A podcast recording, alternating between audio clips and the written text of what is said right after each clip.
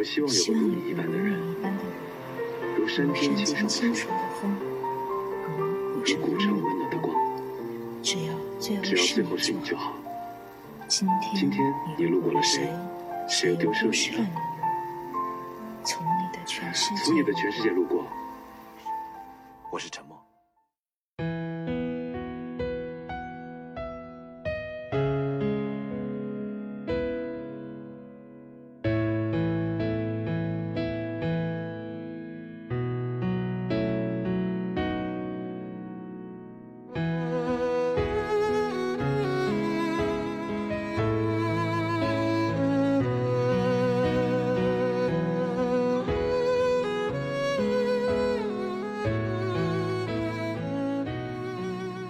他是二零一三年三月二十八日分手的。现在如果要对他说些什么的话，嗯，很高兴认识你。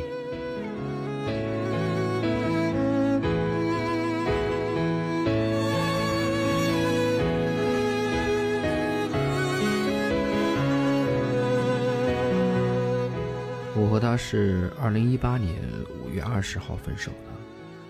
那天我们刚好恋爱了整整一年，一天也不多，一天也不少。现在，如果可以可以对他说，我想告诉他，其实我很想你。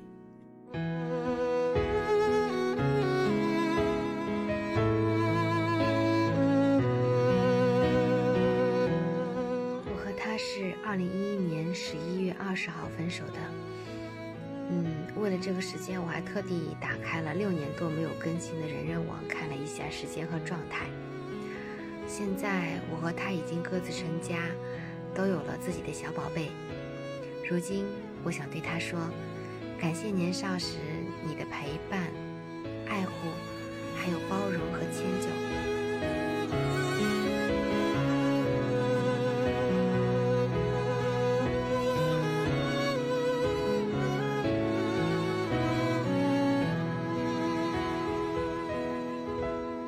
我们坐在这里，因为心里有爱，节目才会有爱。当我们自己感到孤独的时候，我们无法温暖别人。以前沉默可以温暖那么多孤独的灵魂，只是现在，他最孤独。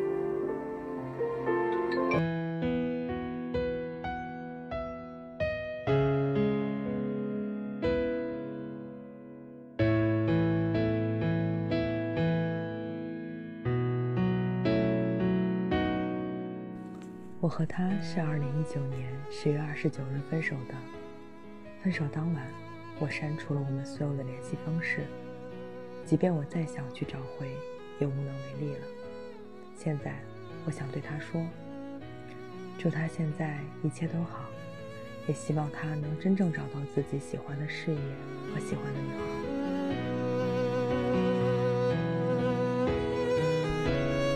我跟他是一六年三月份分的手，分手这么多年呢，我一直想对他说一句话。我们俩不是一直约好要一起去听你最爱的歌手的演唱会吗？后来我自己一个人去了，哇，他的现场真的是太烂了。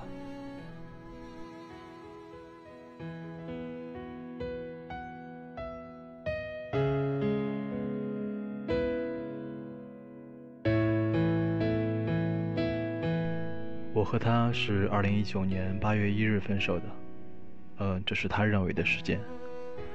如果要让我对他说什么的话，我还是不希望她那么早的嫁出去吧。呃，毕竟她是那么容易激起男生保护欲的一个人，怕她着急结婚，忘了真正需要的东西。在北京有很多东西是可以替代爱情的，不要畏惧家里人和亲戚朋友的舆论压力。做一个有主见的人，再去选择你真正想要的爱情吧。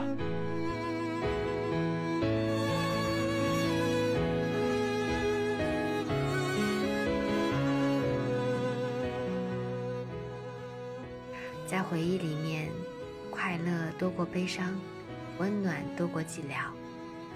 我现在不恨你了，祝你一切安好。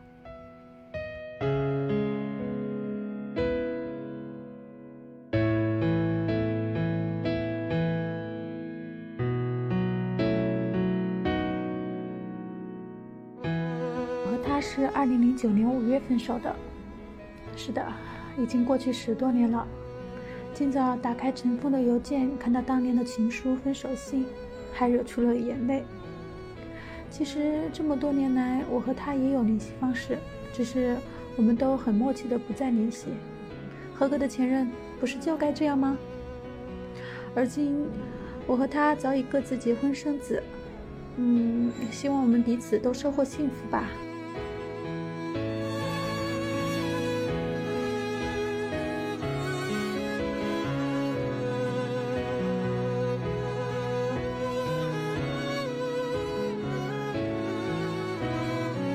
说，你当妈妈是个男孩，有一个男人很爱很爱你，一直陪在你身边。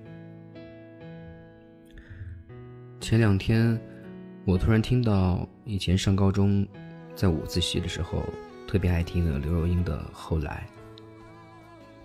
那时候她在舞台上哭着唱说：“后来，终于在眼泪中明白，有些人。”一旦错过，就不在了。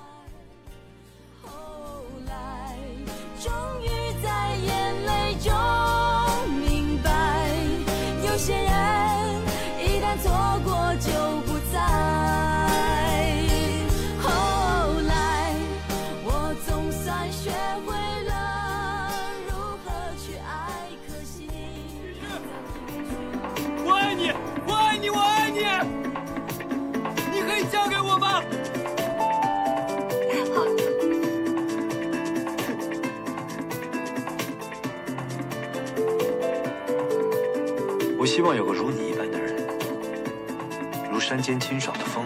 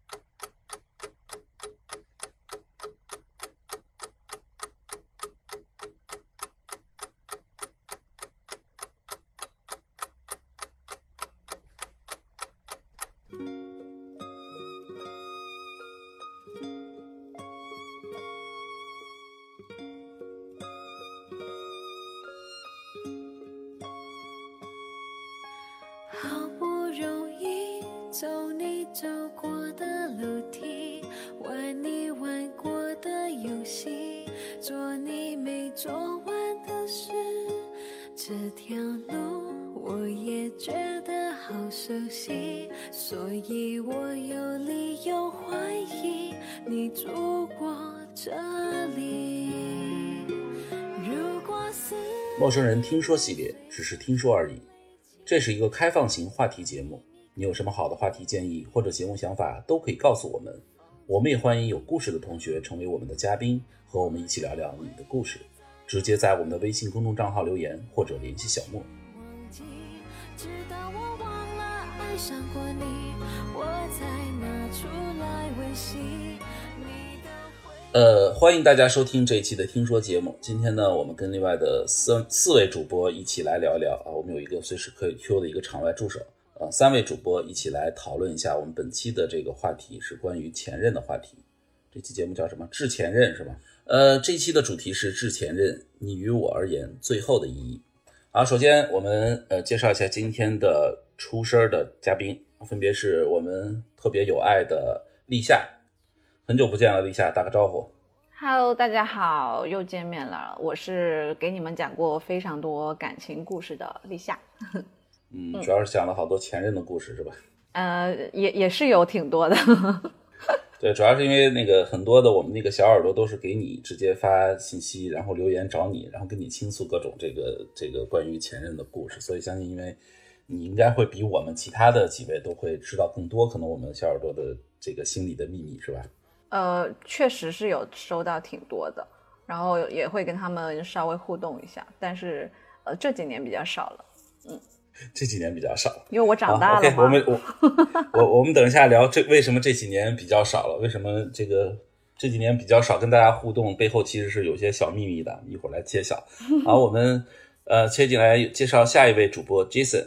哎，Hello，大家好，我是感情萌呃萌新啊，我叫苏北啊，大家可以叫我 Jason。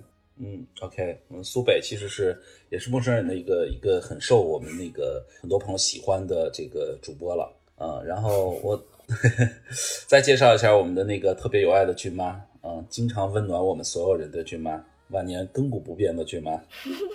此处应该有掌声，配一个。我要介绍吗？对啊，你要你要介绍，回头要不然加个音效什么的，放鞭炮什么的，放那种春节的音乐。啊，大家好，我是今天的场外主播啊，俊妈。然后我尽量不打扰这三位的聊天。别呀，加入我们啊！对，还要 Q 你呢。对啊。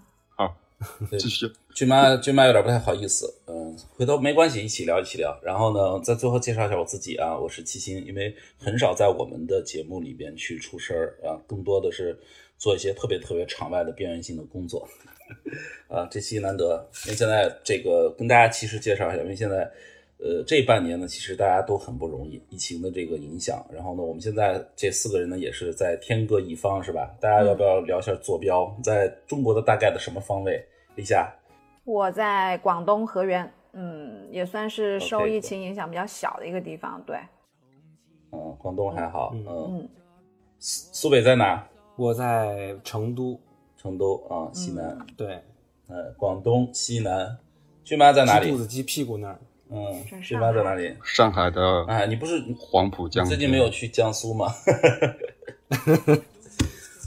没回去。我我觉得，我我我记得，我看你朋友圈前些天是流窜到了青岛，是吧？青岛，对。对对。去青岛干嘛了？是不是偷偷的这个干点什么我们都不太知道的事儿？见前任去了，是不是？哈哈哈，看看来时的路。简单来说，是。寻找恋爱的风景，嗯，还是去找前任去。此时应该插播《恋之风景》的背景音乐。对，去找前任。好好，我会剪进去。嗯，OK。然后我对我自己是在北京，这半年一直都在北京，一直都没有出去。本来其实这个时间应该是在上海的这个小龙虾国际电影节的，应该是能够跟俊妈我们面基一下的，但是很遗憾，今年疫情的影响，我没有去成。哎，好想你啊，俊妈。嗯。好了，我们介绍完了这个几位主播大人，我们来聊聊这个关于这期刚才说了这期的话题，之前任你与我而言最后的意义。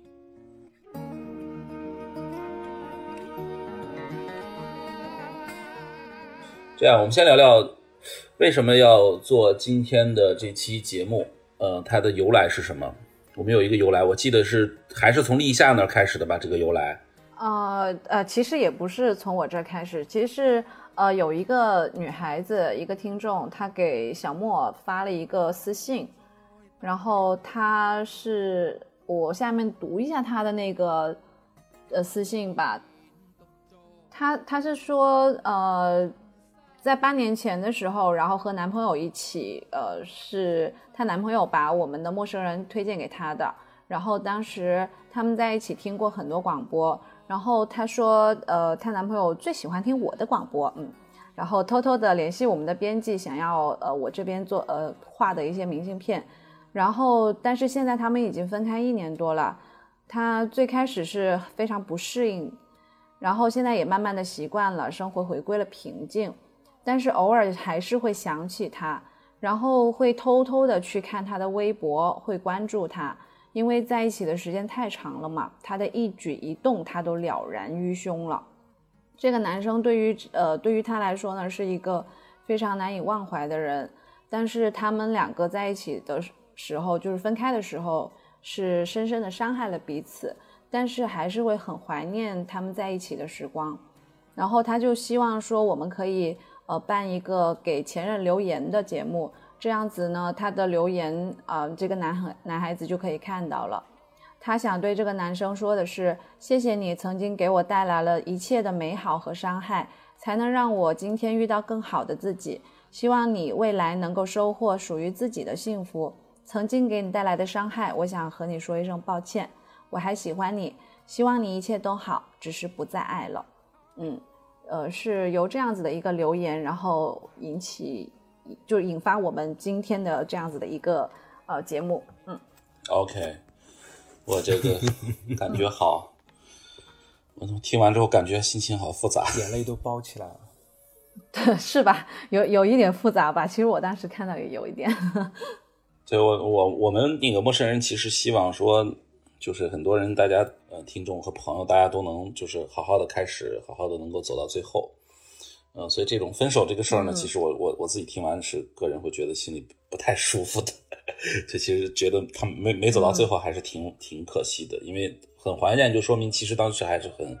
很快乐、很高兴的这种这这这一段感情啊，对对。然后他的那个前任其实也是有看到我们发的这个推送的，嗯，就是我们后来不是发了一个推文嘛，对。然后他前任是有看到的，然后他前任也有联系我们的小莫 啊。就还有，就确认了一下这个情况，嗯，就稍微了解一下，就呃，是不是他的前女友这样子？比悲伤更悲伤的故事就是，他最后只说了一句，呃，谢谢你们，很温暖，就没了。然后，然后两个人就复合了，是吗？啊，并没有，其实，好吧，这事儿我觉得不能勉强，毕竟这个曾经沧海难为水。嗯你比如说，我跟俊妈这么分手很久了，那一直都没有考虑过复合的事情。嗯，好，我们接下来继继续再继续聊。嗯，没事儿没事儿啊，立夏，你你你说你说你接着说。嗯嗯，没事儿了，这个话题我们上次好像有讨论过，要不我们就不 Q 他新的那一段。呃，不要 Q 他了，不用 Q 他新的那一段。我觉得是这样，就是因为两个当事人其实他们会。自己把这个等于说当时的这段感情放在心里，做成一个比较美好的回忆。一个说很怀念，另外一个说很温暖。我觉得这个就够了，因为其实人生的这个过程，其实最重要的，我自己个人啊，我觉得最重要的其实是一个过程当中的一个体验，这个非常重要。因为我们永远都不知道说未来，呃，是否能够有什么样的一个变化，或者是变故，或者说，呃，是不是真的能够继续走下去，一直到永远？所以这个很难讲，但是。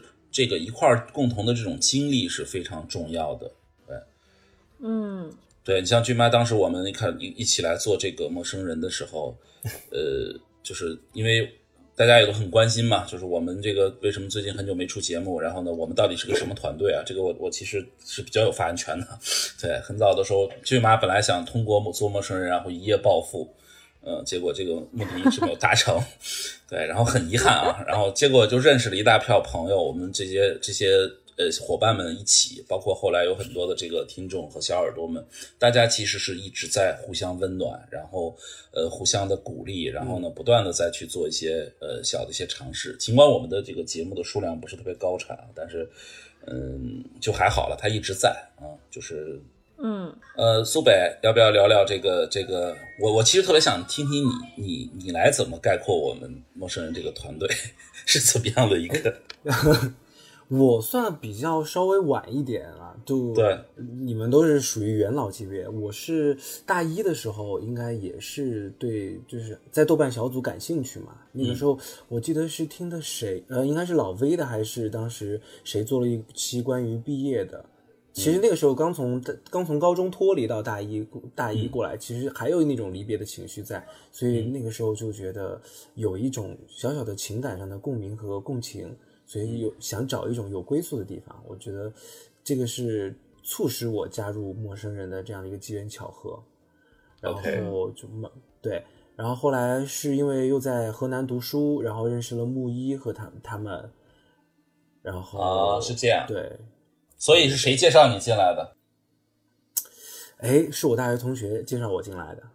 但我现在不知道他主播吗？还是还是是主播是主播，但是我不知道现在他的花名叫啥了，因为花名啊，对啊，私下叫的私下叫的名字叫的太多了，花他的花名我都忘了。哦，是这样的。哎，我第一次听到这样。嗯，对我第一期的节目讲讲的是杜月笙和还有掺杂了一些那个一代宗师里面的东西，我我记忆。还比较深刻，就最后一句话就是“我爱过你，仅此而已，仅此而已”。对，那个，对那期节目我知道，嗯，我有听，嗯，那那个是跟电影和整个的比较有关联的，所以会特别关注。对，那我们很久没出节目了，大家最近在干嘛？苏北你在干嘛？我在，我就还在辛勤的卖笑，因为我就是做零售的嘛。嗯嗯，如果这现在很厉害啊，嗯。有没有努力成个什么头部主播什么之类的那种？对我们，我们，我们陌生人应该是往前冲一冲的。我就在这里面帮大家加油打气就行了。不，陌生人没法冲，陌生人没得卖，你知道吗？我们总不能 这个。对我没法带货。舅妈不同意你这说。对，没有他，他同不同意不重要，重要的是我们确实没什么，没什么可带的，对吧？带货我不能。不能不能卖俊妈吧？嗯，所以军妈最没关系。所以对，所以军妈最近在干嘛？我吗？我刚刚失业啊，所以有时间来策划一下节目。哎，你你不是你不是那个什么吗？我记得之前在著名的一个一个呃门户的平台之后，不是去创业了？对啊，就是然后有一也包也是疫情的关系，创业失败了的呀。备受打击，哦，我 我从去年知道你开始，对我去年得知你开始创业之后，就每天都在隔一段时间就要看福布斯的排行榜的那个变化，一直等啊等啊，然后每天看各种财经新闻，比如说那个俊子，然后什么什么创业团队，然后获得什么上亿对上亿级的什么投资什么之类的那种，结果一直等，然后也很失望，一直没有等到，我就一直都想着，本来你可以。本来你可以暴富，然后可以抱你的腿，然后就像像当年进入陌生人一样，然后就没有得逞。到现在你去创业了，然后现在还没有得逞。你你还准备继续创？得逞。对，还准备继续创业吗？准备啊！我现在用陌生人来创业了呀，来重新做节目了呀。我的天，好吧。可是陌生人一直都是不赚钱的呀。不赚钱。我们 陌生人第一个产品就是双早套餐。嗯，对，你你果然是你果然是最近最后最晚加入团队的苏北。这个我们其实前面有很多的梗，对这个其实卖的卖的段子是有很多很多。其实老一点的听众和朋友大家就都会知道。然后我们是这样，其实大家最近的这两这两三年的这个整个感觉上，我们的节目的整体的东西呢没有做特别大的一个更新，是因为。呃，一直也在想做一些新的尝试，陆陆续续的做。因为陌生人呢，因为俊妈这个人呢，他比较喜新厌旧，你知道吧？他就就是我们大家都不太愿意在在在这个重复原来的节目的形式和形态，因为其实大家也都在成长。比如说我们这个，对吧？你你可能距离上一次的这个跟。呃，姑娘一起听陌生人已经是很久以前的事情了。对我而言，就那都已经是前任的前任了。对，所以我们大家都在成长嘛，就还在等待下一任，所以这个就不愿意重复自己，所以节目就没有做更多的重复。大家也在想着说有没有新的这种可能性啊。所以最近疫情嘛，就大家也基本上都在待在家待着。但立夏应该还好，立夏我觉得你你的生活是，我觉得我 我没事就在你的朋友圈里面那个没事偷窥你，就是老觉得立夏的生活过得。对，立夏是我们的明星主播，然后就生活过得特别的丰富多彩。就他，他是那种过着我想要的远方的那种生活，嗯，是吗？对，所以你最近在忙什么？嗯，最近可能我稍微比你们舒服一点，就是我工作上面没有太大的压力，然后自己那个兼兼就是那个自己创业的那个店的话也还好，呃，但是最近会有一个新的目标，就是。再再找一个副业干干，哇塞！然后所以就，呃，这这两个月可能会稍微迷茫一点，但是我就觉得先暂时放空一下，应该很快可以有一点新的眉目。嗯，但是这两年的话，呃，整个状态都算是平稳的。然后，嗯，偶尔我会回去听以前我们的节目，呃。有时候觉得以前真的很稚嫩，但是以前的那种感觉呢，我又觉得反正现在大家也回不去了。以前主要是你比较嫩，嗯，就很温暖，就还是会有一种很温暖的感觉，嗯。还好，我觉得因为立夏是比较我我认识的算是很很厉害的斜杠青年，就是各种什么感兴趣的东西都会做，这个超超级有能力，所以我我一直暗恋了很多年立夏，然后一直都是吗？对，一直都没有。怎么早不说呢？真的是，反正现在也也也来不及了，说早了也是迟了。嗯。对，说说早了也会变成前任嘛？我觉得这个还是不要了，还留留一线生机，大家以后还是有机会的。然后开个玩笑，开个玩笑啊！那个，我我们聊回到这个这个主要的话题，就是我们今天的话题，我再重复一下，是致前任。你于我而言最后的意义。其实这个选题很有意思啊，就是呃，我不知道你们对这个选题的感觉，就是就你对于我而言最后的意义，这个最后的意义，我我就想知道是。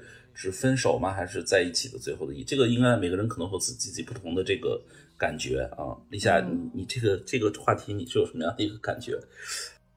嗯，我觉得，我觉得你于我而言最后的意义，呃，这个这个意义对我来说应该是收获。收获就是我觉得对每一段感情里面，呃，应该都是有成长的。就不论这段感情给你的是快乐多还是悲伤多，那肯定是有收获的。那嗯，这个人跟我在一起，然后我们即便是结束了，但是他给到我的东西，让我可能会有新的体验，然后感悟。呃，我觉得这就是意义。嗯，哇，你心态超好哎，嗯，心态真的超正能量呀。对对，特别正。我一直都是正能量女神啊。你你应该最后说，苏北苏北，我我我苏北，我我就是反方辩友。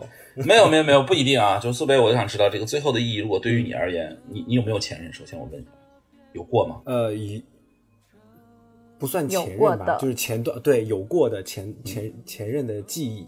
嗯哼，所以所以这个最后的意义对你而言是个是个什么样的一个？呃，食之无味，弃之可惜啊，这个也好意外啊。对。这个主要是觉得，就是可能我自己的感情经历最后结束都不是特别的美好，所以每每想到的话，总想，总想要我要把这个故事再续一个尾，要有一个让我觉得自己会觉得很完美的仪式，或者是有结束感。但每每到了那个地方，还是无从下手。你说彻底的放弃吧，又觉得。嗯，很不甘心。如果又想再续前缘，那也很难，几乎做不到。所以，所以基本上就是你要不就是这个这个结果就是出各种意外，要不然就是不了了之，反正没有一个正常结局的那种，是吧？对对对对，没有那种我很坦然回望过去的那种感觉。问，你什么宝藏男孩？这个感觉经历对，我就说苏北是个宝藏男孩，很坎坷，感情萌新。模模型也还行，好吧。我我说那个前任这个最后的意义这个事儿，其实对于每一个人来讲，可能它的意义都不太一样。因为这个有两个人在一起，其实我我觉得是非常难的，就是因为最终那个结果有可能就他会有，就是可能幸福的在一起是是大家都觉得啊美满是幸福是有一个。特别 OK 的一个范本和案例在那儿，对吧？比如说这个王子和公主永远快乐的生活在一起，结束了这个。但分手和包括这个就是中间的那个不太好的，大家分开的那个，会有各种各样的。因为我我听过大概大概不同的很多种啊，身边的朋友也好，然后那个我我自己有些经历的这个事儿，就是就是真的会有非常有闹得特别惨烈的，有特别伤心的，然后有那种特别温暖的，就是各种各样的其实都会有。所以最后的那个意义有可能是跟形式有关系的，我觉得就是你最后的那个分手的那个形式有关系的。比如说，有的人可能是通过一封信，有的人可能是通过给对方一段话，然后有的人可能会觉得当面说，但有的人会觉得说当面说太残酷了，要安排一个别的什么样的东西。呃，所以，我我我我其实比较好奇啊，就是你们有没有就是了解过朋友啊？就是我们是听说嘛啊，有没有听说朋友或者说有有遇到过这种这种，比如说这个最后的这个形式，呃，比如说是一封信啊，或者一段话。就我们今天在节目开头的时候听到那个我们自己的那个小耳朵，就两个听友的这个事儿，其实他那个相当于是一段话或者是一个留言的一封信嘛，算不算？嗯。算算。嗯，算。那有有有没有其他形式的？就是你们有有有经历的这种，或者说有听到过的？谁先来分享一个？就电话呗，电话。那是打电话啊，打四位就对打过去吧？嗯。啊，我是听说的哈，跟我个人经历无关。嗯，就打个电话，然后就先，因为因为是异地嘛，然后就大家先聊一下，呃，最近怎么样了呢？怎么好久你都没有说话了？然后对方就说，呃，就还好嘛，就大学里面大家过日子就无所谓，跟同学要什么上自习啊，要考研，就是叭说一堆，然后最后说一句，那我们俩就就不用在一起了。我觉得这样其实对大家都挺好。然后对方说：“好的呀，没了。”然后就这样。哎，我我特别好奇啊，就是因为你你你那个时候几年前加入进来的时候，你是上大学嘛？然后等到大学毕业，对，大学毕业的时候一定是一个重要的节点，很多人会在那个时候分手。你的同学朋友一定大学的死党、同寝室的朋友，所有人对，所以你你你是应该见证了见证了不同的形式吧？有没有那种特别？有没有特别的？有没有特别的？刚才刚才给你讲的这个，就是属于毕业的前夕，然后呃这个男方已经去找工作了，然后女生是留在这个城市里面继续读研的，所以大概是这样的一个流程。女生非常淡定的挂断了这个电话，然后，呃，你看过那个抖音没有？就是什么呃爱情怎么样？最后那个女的发飙了，爱情你妈了个那个。啊哈，我知道那个，我知道，我知道，对对对，我有刷到过。所以那个女生其实一开始挂掉电话的时候，情绪还非常非常平稳。然后我们我们说，那我们就提一壶热水就回去吧。然后这个女生最后愤怒的把那个暖水壶就摔在了我们那个墙角，然后就开始咆哮，然后就开始细数这大学四呃三年来啊，她跟他们认识三年来给这个男生买了什么吃的什么喝的什么，如数家珍，然后念了一遍，然后就得出一个结论。男人离开了这个城市，就狗都不如。好吧，这个听起来本来是一个很平淡的两个人，这个很很 OK 的一个，就是都很都很比较克制的那种。然后结果背后隐藏了这么惊天动地的，对，但是背后隐藏这么惊天动地的。所以其实大大家都都会遇到这种崩溃的这种这种可能性，只是。对，会因为说不同的，有的人会表现出来，对，有的人会当面跟对方表现出来，有的人是一定不当着对方，但是会在别的场合表现出来。对，安排好时间，大家都成熟了。嗯嗯。哎，立夏有听过什么比较特殊的这种最后的这个？嗯，形式吗？嗯，好像不多。我自己就会写信啊，录音啊，录一录首歌啊，离个婚啊什么的。不聊这个，你你闺蜜 这个 闺蜜有没有？就你闺蜜有没有有没有这种？就是比如说分手啊，或者是跟前任分手什么样的形式？一定会找你聊天嘛，诉苦。女孩不都这样吗？有啊，基本上就就是两个人。可能碰个面，然后呃，一般分手的话不怎么敢碰面，就都是打电话。哎，对，这是一个特别有意思的，这是一个特别有意思的事儿。就是我发现百分之八十吧，很就是大概七八十啊，就是因为我我这个数据不太准确，因为我我之前有看过一个大概的一个数据，高比率的那个双方在分手就是要变成对方前任的时候是，呃，不太会选择见面的方式，不大见面，对见面的方式非常不好。对，非常不好。大家就是通过我，我觉得，嗯嗯，会打电话，这已经算是一个非常有礼貌的仪式了。就是我还有见过，就有朋友分手的，就男方已经完全就消失，可能消失了大半个月，最后呃，就是女女孩子实在受不了了，就发个发个呃短信过去就。哎，既然找不到，那就分手吧。然后对方也杳无音信，就 所有的决定好像就由这女生一个人做，做完就算了。嗯，然后就算是分手了。就好的，结果隔几天就收到了警察来的消息，你是某某某的女朋友吧？我的天！哇，这种事儿我也听我我也听说过这样的故事的。对我我其实有一段时间非常担心，你知道吗？就我我特别担心，我我接到这样的电话，然后打电话过来问我，嗯，你是那个俊妈的朋友吗？然后那个我们是 上海某某区的公安局，然后我们有一个事儿需要你配合一下，好担好担心。至今都没有接到，对吧？对，就就还好，他还算是比较规矩的啊。啊，对对，因为我当时当时觉得就是分手了嘛，反正就就觉得前任就一定、一定不能有好日子过，就觉得他一定会出什么。对，没有开玩笑。举个例子，举举个例子是常规情况下，就是我刚才说的只是开开个玩笑，拿我跟舅妈开玩笑，就是常规下我见过，因为我身边有朋友是这样的，就是他其实他们俩的分手过程是很平静的，就是那种互相给对方发了一个微信，就说分手。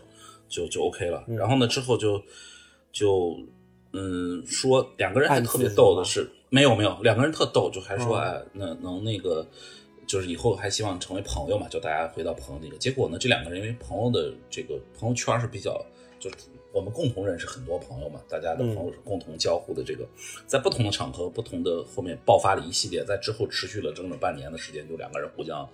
在跟对方就说对方的坏话，然后闹得特别的针锋相对，然后非常的不堪。然后我们借此也知道了这两个人当时在一起的时候各种各种这个八卦和不堪。就我就觉得我这是这是什么操作？这个就是会会有那种变成仇人的这种很多哈，有吗？对，我觉得我觉得就是每个人分手，我觉得哈，个人的经历以及听说的经历，大部分人就是分手的那一个阶段，一定是咒骂、扎小人，还是做法事。做葬礼，扎小人，容嬷嬷般的扎死他，嗯，就是还是会恨对方，是吧？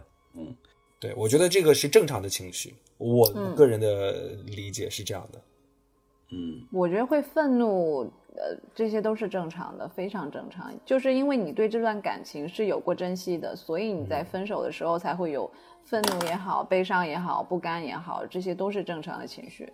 嗯，我刚才说的是就是愤怒嘛，伤心和和这个不甘心，我觉得倒还好。那有那种，因为我我我我讲一个这个身边朋友的一个事儿，就是嗯，就很好玩。这个这个哥们儿，他们俩他们俩从这个应该是从大学毕业的前两个月开始恋爱的。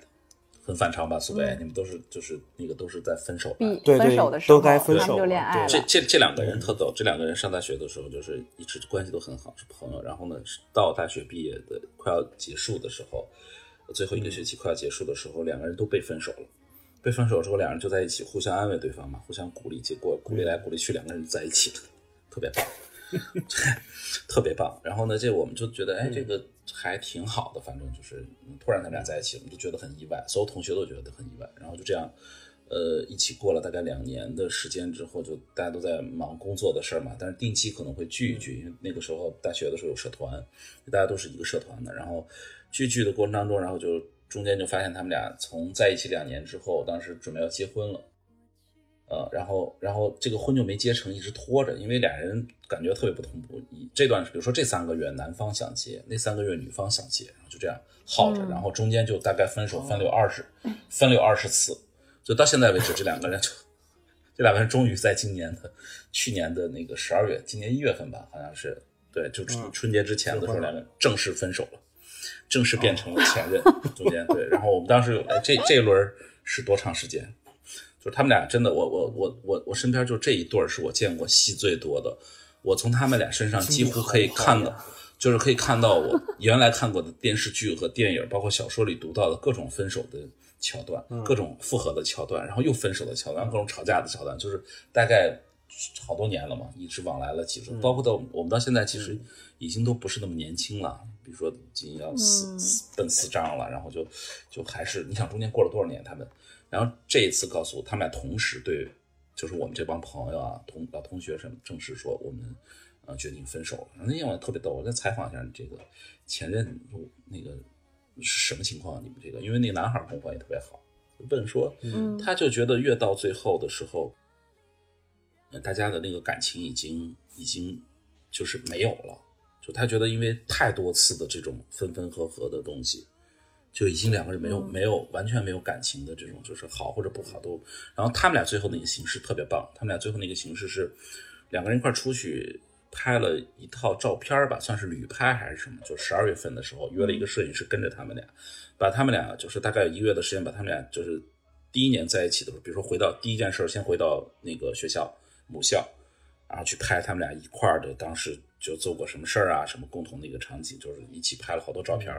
回来之后，把那个照片就一人一套，然后弄了一个特别漂亮的一个册子，就留在那。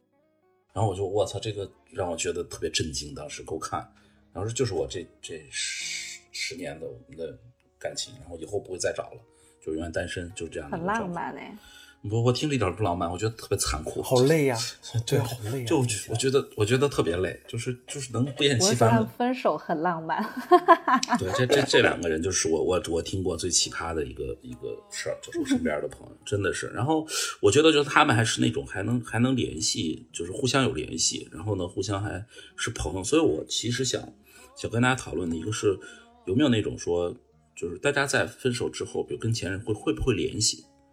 就是你知道的有多少是是会联系的？反正我身边的人，我是严格要求他不要去联系的，是吗？我觉得我管的事好宽呀！啊，对呀，为什么？我我觉得我我我我觉得就是分手一定是一个最终感情的结束的一个选择，就像刚才。嗯，老金你说的，他们那些所谓的这些分手分分合合，其实无非就是把分手这个事儿当做伤害对方，或者是说给对方谈判的一个底牌嘛。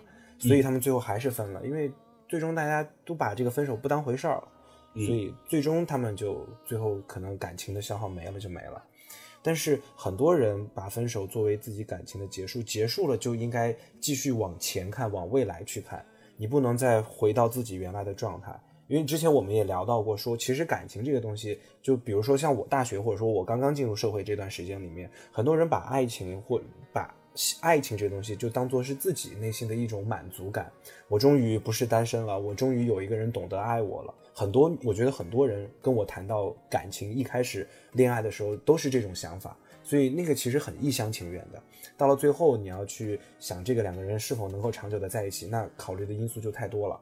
所以，如果这个感情你考虑的因素最终得出的结论是不适合在一起，分手了，那么你下一份感情，就像刚才立夏说到的，那我学学习到了很多，成长了很多，那我下一份感情就应该是按照我最终得出的结论再去找一个新的，而不是再要求原来那个做不到的人再去做到我想要的东西，那又是一种消耗。这是我的想法，所以我不会让我肯定不会联系任何的朋友去做这个，对，不要再联系。嗯，但是我我我知道，就是哎，丽夏，你讲讲你的你的这个想法和感受，就要不要联系对方，要不要联系前任？我和苏伟是完全对立的，那不一样吗？反方便？不一样，因对，因为我我是我是会联系的，就是我和前前任会有联系方式，然后我身边的朋友老死不相往来的不多，但是吧，会有，但是不多。就是还是会有联系，因为我在我自己看来啊，我会觉得说两个人嗯会在一起，肯定是因为有过一些，呃，因为我个人都是喜欢从朋友做起的，然后才恋爱啊这样子的。那么这个人能够跟自己做朋友的话，肯定是呃跟自己可能是有一些兴趣相投的呀，可能是呃有话可以就是有话题可以聊的呀，就是。这个人跟自己肯定是在某一些生活上面是可以重叠到的，嗯，那么跟他在一起，即便是分手了之后，呃，也没有必要，我会觉得没有必要弄得那么难堪，而且还有一个很重要的原因就是，我会觉得这段感情既然结束了，我是不会让他再延续之前恋爱时候的一些情绪。放在我对这个人现在的一个身份的角色上，所以结束了就是结束了，对吧？然后就是对结束了就是结束了，嗯，对，关系是厘清了。那这个是，然后我就，我我我我其实能理解，因为不大介意。对我我其实能理解，是因为比如说两个人都是朋友圈高度重合的那种。就这个就会很尴尬嘛，就是你你其实逃不开这个这个这个生活圈子和这个对方，对，就你的你比如说，就是我举个例子，这个呢，尤其是那种什么呢，就是大家可能青梅竹马的，或者说认识时间很早的，大家共同交了很多的朋友，或者是工作上面有各种，比如说两个人是可能是一个公司或者同一个行业的这种，就是你抬头不见低头见这种情况是很正常。最后呢，就变成说我要不要联系，也也可能就是得联系。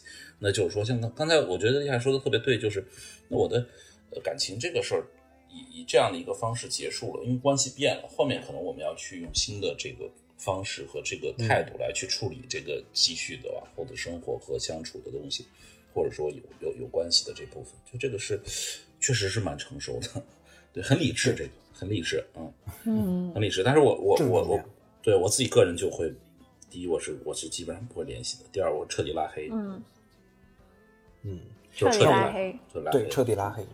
就是因为我你们彻底拉黑是怎么个拉黑法呢？是这样的，就是比如说我把我举一个例子啊，比如说那个就是所有跟他有关联的，比如说 QQ 电话或者是什么之类的，就哪怕我可能很多年以后在某一个这个喝完酒的晚上，可能会脑子里会非常清晰的浮现一个电话号码，对，但是那个时候会把电话什么都会删掉，就是所有的联系的都会都会中断，比如说跟他有关的朋友和人都不再来往。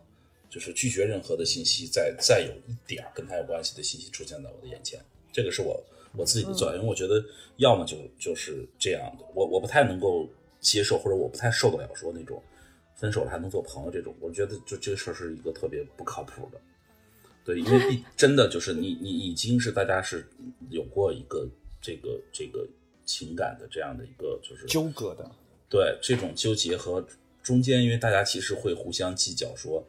谁对谁错，谁好谁坏的这些事情，那到最后没有在一起，一定是因为有些理由原因，比如说啊那个就没有那么恶性的事件，说劈腿了或者怎么之类的。但是就不管什么样的原因吧，最后没办法再继续的时候，实际上意味着你跟这个人都已经没有可能性了，而且互相之间会有一个问题，就是我一直觉得说联系前任会有一个问题，就是你到底，比如说你的现任是不是比前任好？或者你现在过得有没有你的前任过得好？这件事儿就难免会有这种心态，那干脆不要联系就好。嗯，我觉得这个世界上是这样，就是我觉得世界上是这样的，就是谁离了谁都能活。就为什么要把自己逼到一个我我要这样的一个状况？对，这是我的我的态度啊！我也在劝身边的朋友，就是不要再联系，嗯，不要再联系。而且我其实觉得还有一个状态，呃，其实就是你能保证你自己把这个情感拆分的非常清楚。你跟他已经没有可能了，但是难免对方可能还有对你有更多的企图，真的有这样这种事儿的。呃，我告诉你，我我我身边有一个案例，对我身边有一个案例，就是一个我认识一个姑娘，就是我们那个，嗯，我想想，有前同事，我在那个灿星的时候的同事，嗯，然后上海的一个一个一个朋友，然后他呢，嗯，就在上海的朋友啊，不是上海人，别别搞，大家觉得说上海的朋友。这这个这个这个姑娘超厉害，这个姑娘跟她的四任前任都关系非常的好，然后大家要定期一起聚会、吃饭、什么聊天什么之类的，然后她有什么问题都是前任各种帮忙。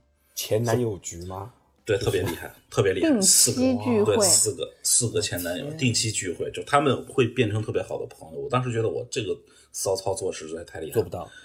对，就是他，他是那种，就是我说你你怎么就当时我们一块聊天嘛，吃饭，然后一块去，我就说我我我我不太能，就像我刚才那种那种状态和态度，我是不太能够理解他这种做法的。后来我就问，特好奇，我说你第一，你这个怎么看待你的前男？这都是因为什么事儿分的手？你看坐在一块儿，没有出现什么那种血溅一墙什么那种？我说，不是我们那个第一就是我我不喜欢他们了，就是当时比如说他他的第一个那个男朋友，第一任男朋友，就两个人在一起可能有半年八个月的时间吧，然后嗯就分手了。分手的原因是因为这个这个男孩他们家里要求他找一个门当户对的，这俩人条件不太匹配啊，就是就然后就就分手了，但是关系还不错。然后这个男生就后来找找了一个女孩，迅速的家里安排结婚了，然后又离婚了，就单身。对，然后他第二任呢，就是大概在一起有一年的时间，然后也是就是两个人就在一起，觉得说性格不合适，天天吵架，最后就分手了。反而最后变成他说，据他说变成朋友后，反而大家觉得说，哎，还还不错，就是说朋友还不错，但是做恋人这事儿是对对方的那个不满意的点就太多了，各种细节。嗯，然后后面这两个人都是他自己，就是这段时间觉得挺喜欢，就跟人家说表白，然后在一起，然后就隔了一段时间觉得说啊不喜欢，我不想跟你那个什么继续。就分手了，结果就最最牛的是他们这这五个人就特别愉快的，你想四个前任，四个男的，那加一个姑娘，我觉得冒昧多问一句，他们是同行业的吗？嗯，也不是，就是有他跟他最后的第四任的那个是同行业的，嗯，就一个广告公司的，然后他是我们当时做节目公司的嘛，就是这这算同行业，但剩下那仨都不是，做金融的，什么那个工程师。呃，然后还有一个是是那个干嘛的？我想想，就行业都集齐了嘛？对，还有一个是模特，嗯，对，还有一个是模特，嗯，哇，对，所以所以就就我这个事儿，我当时觉得，我觉得好，他们就真的在一起。我我当时觉得这四个人是是对他还有什么想法吗？发现也不是，就觉得因为这姑娘可能她自己的每一年自己那个成长的那个变化特别大，嗯嗯，就每一年跟每年不一样。那这个人格魅力得有多好才可以？对啊，就是我觉得，我觉得要搁成我的话，我肯定我的这肯定血溅一墙，这是一定的。这个，有有有有人为了你而争斗，多好呀，多幸福呀！证明对我我当我当时以为这姑娘的就是因为要成就感嘛，就四个男的在一起，对对对，我我我可能也是互相比较什么暗暗较劲什么那种，然后自己心里暗爽。嗯，但后来发现不是，他们真的就是不关系还。对，关系还真的挺好的，嗯，当然不是说定期大家一起聚会，就是他可能陆陆续续的，就是他们他们五个人是一起聚过的，至少我知道聚过很多次，所以这种是我比较佩服的。这个，我的天，就是，所以我我很好奇啊，因为我是一个男生，我就很好奇说，姑娘对于前任，比如苏北，你是一个男孩，就你们在对待前任的这个男女的这种区别还是有的吧？有没有？我没有，我一般的操作都比较流程化。就是彻底拉黑，流程化，流程化，对，拉黑了，然后在一个孤独的晚上，默默的舔舐自己的伤口，然后默默流泪，没了。哎，那你，你，你用就是这个这个对待的话，就是有没有说，嗯，因为我我知道很多姑娘跟我吐槽说，那前任没事喝多打电话，呃，某个深夜什么的，还发个哦，我做过好多事儿呀。啊，你你干过这种事儿？你是跑到家家楼下？听说的，我我没有，我听说的啊，就是会打很多电话，然后其实你是清醒，呃，不对，其实那个人他其实是清醒的那个状态，然后其实无非就是怂嘛，想借着这种酒精的冲动，对酒劲儿去把自己想要平常。嗯，觉得会会非常委婉的表达的方式直接表达出去，但是对方就可能回你神经病吧，你挂没了，然后然后就或者是请你不要再打电电话了，然后就说你把这个电话给给谁，然后说请你把它控制好，谢谢，然后挂没了。我觉得很多这种是徒劳的，就刚才我一开始说那种食之无味的感觉，就是你再去追没有用的，不会给你好结果的。不要有任何的抱怨。其实这个是很多人还想去追回这个前任，这一般存在于被分手的这种可能性，对吧？呃，对，或者求而不得嘛。那有没有那种主动分手再找回去的？你有没有听说过这样的事儿？主动分手再找回去？嗯嗯，你是说谁？没有，就是男，有没有朋友？就是分手的提分手的人，然后又找过一段时间后悔又找回去，对，想追回前任。有有有这种吗？有遇到过这种？没有，我没有遇到过提分手的人。嗯，一般提分手，我有遇到，我有遇到。我今天参加那个婚礼，就是提分手的人，最后把他找回来了。我天，是吧？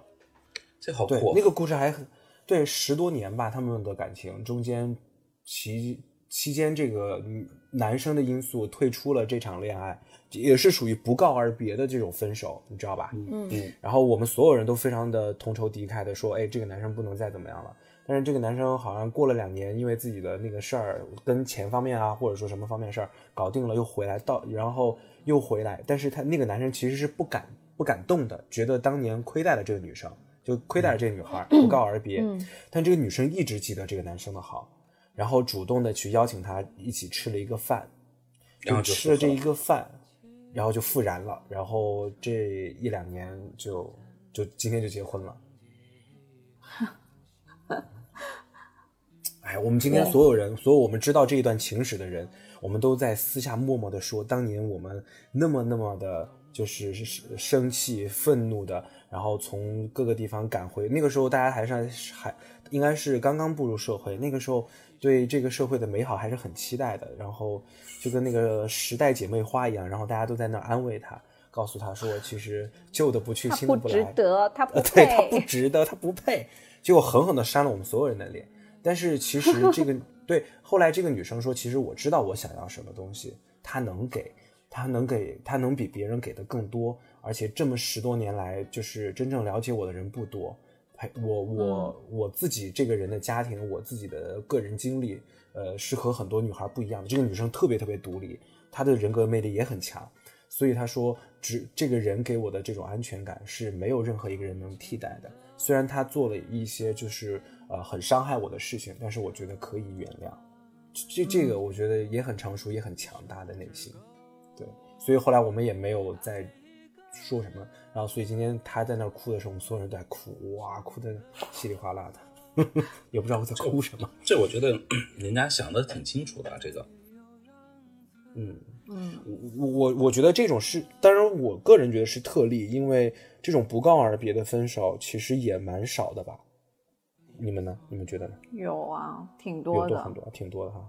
挺 Never mind，我反正我觉得就是不告而别，其实蛮蛮蛮懦夫的，对于男生来说也蛮懦弱的。就你至少有个勇，对，你至少有个勇气说一下，到底什么原因你说你不跟我在一起？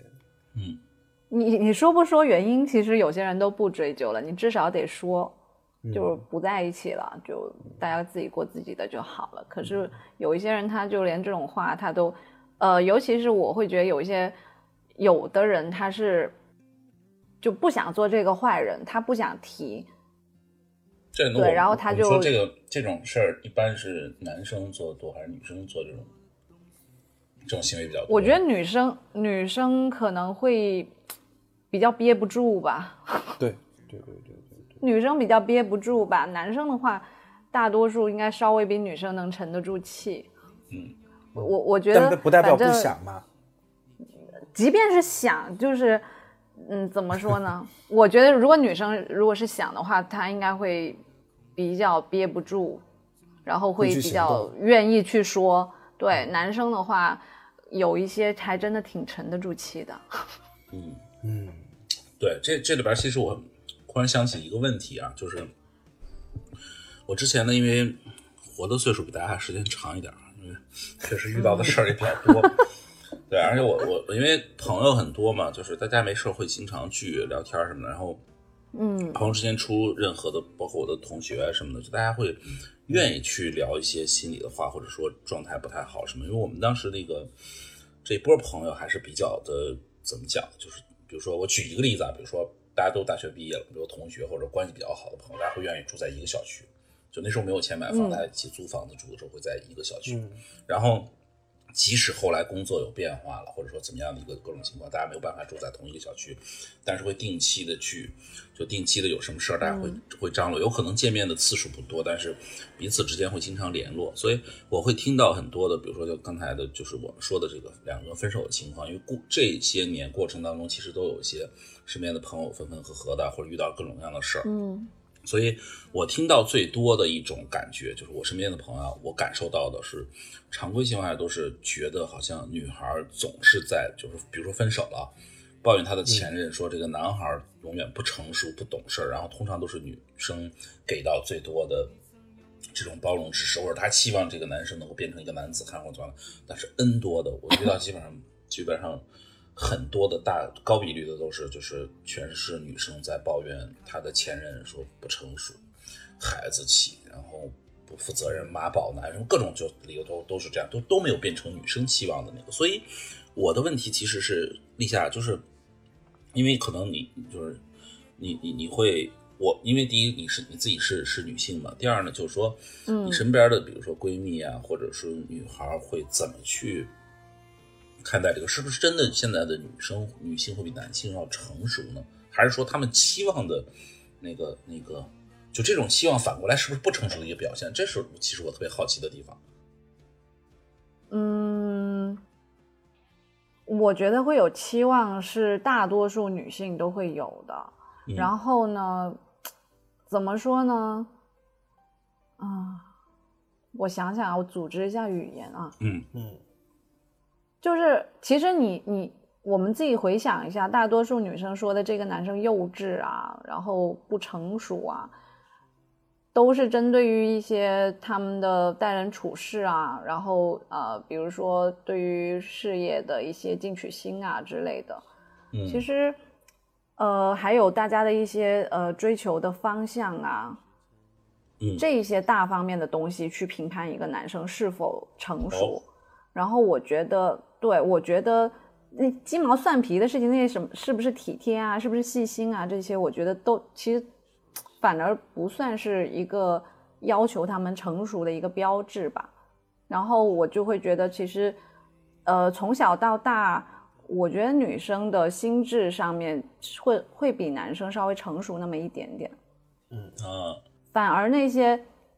对，反而一些，而且我觉得这种东西属于一种精神精神层面上的东西多一些。嗯嗯。而且，如果这个女生对你是没有太高期望的话，我觉得这个人对你也没有什么，就是要求是情感上面应该不会说特别的深。对，因为他可能也觉得说，只是想跟你谈这么短短的一段，然后并没有想要跟你有多长远的一个发展，所以他可能会比较不在乎这些东西。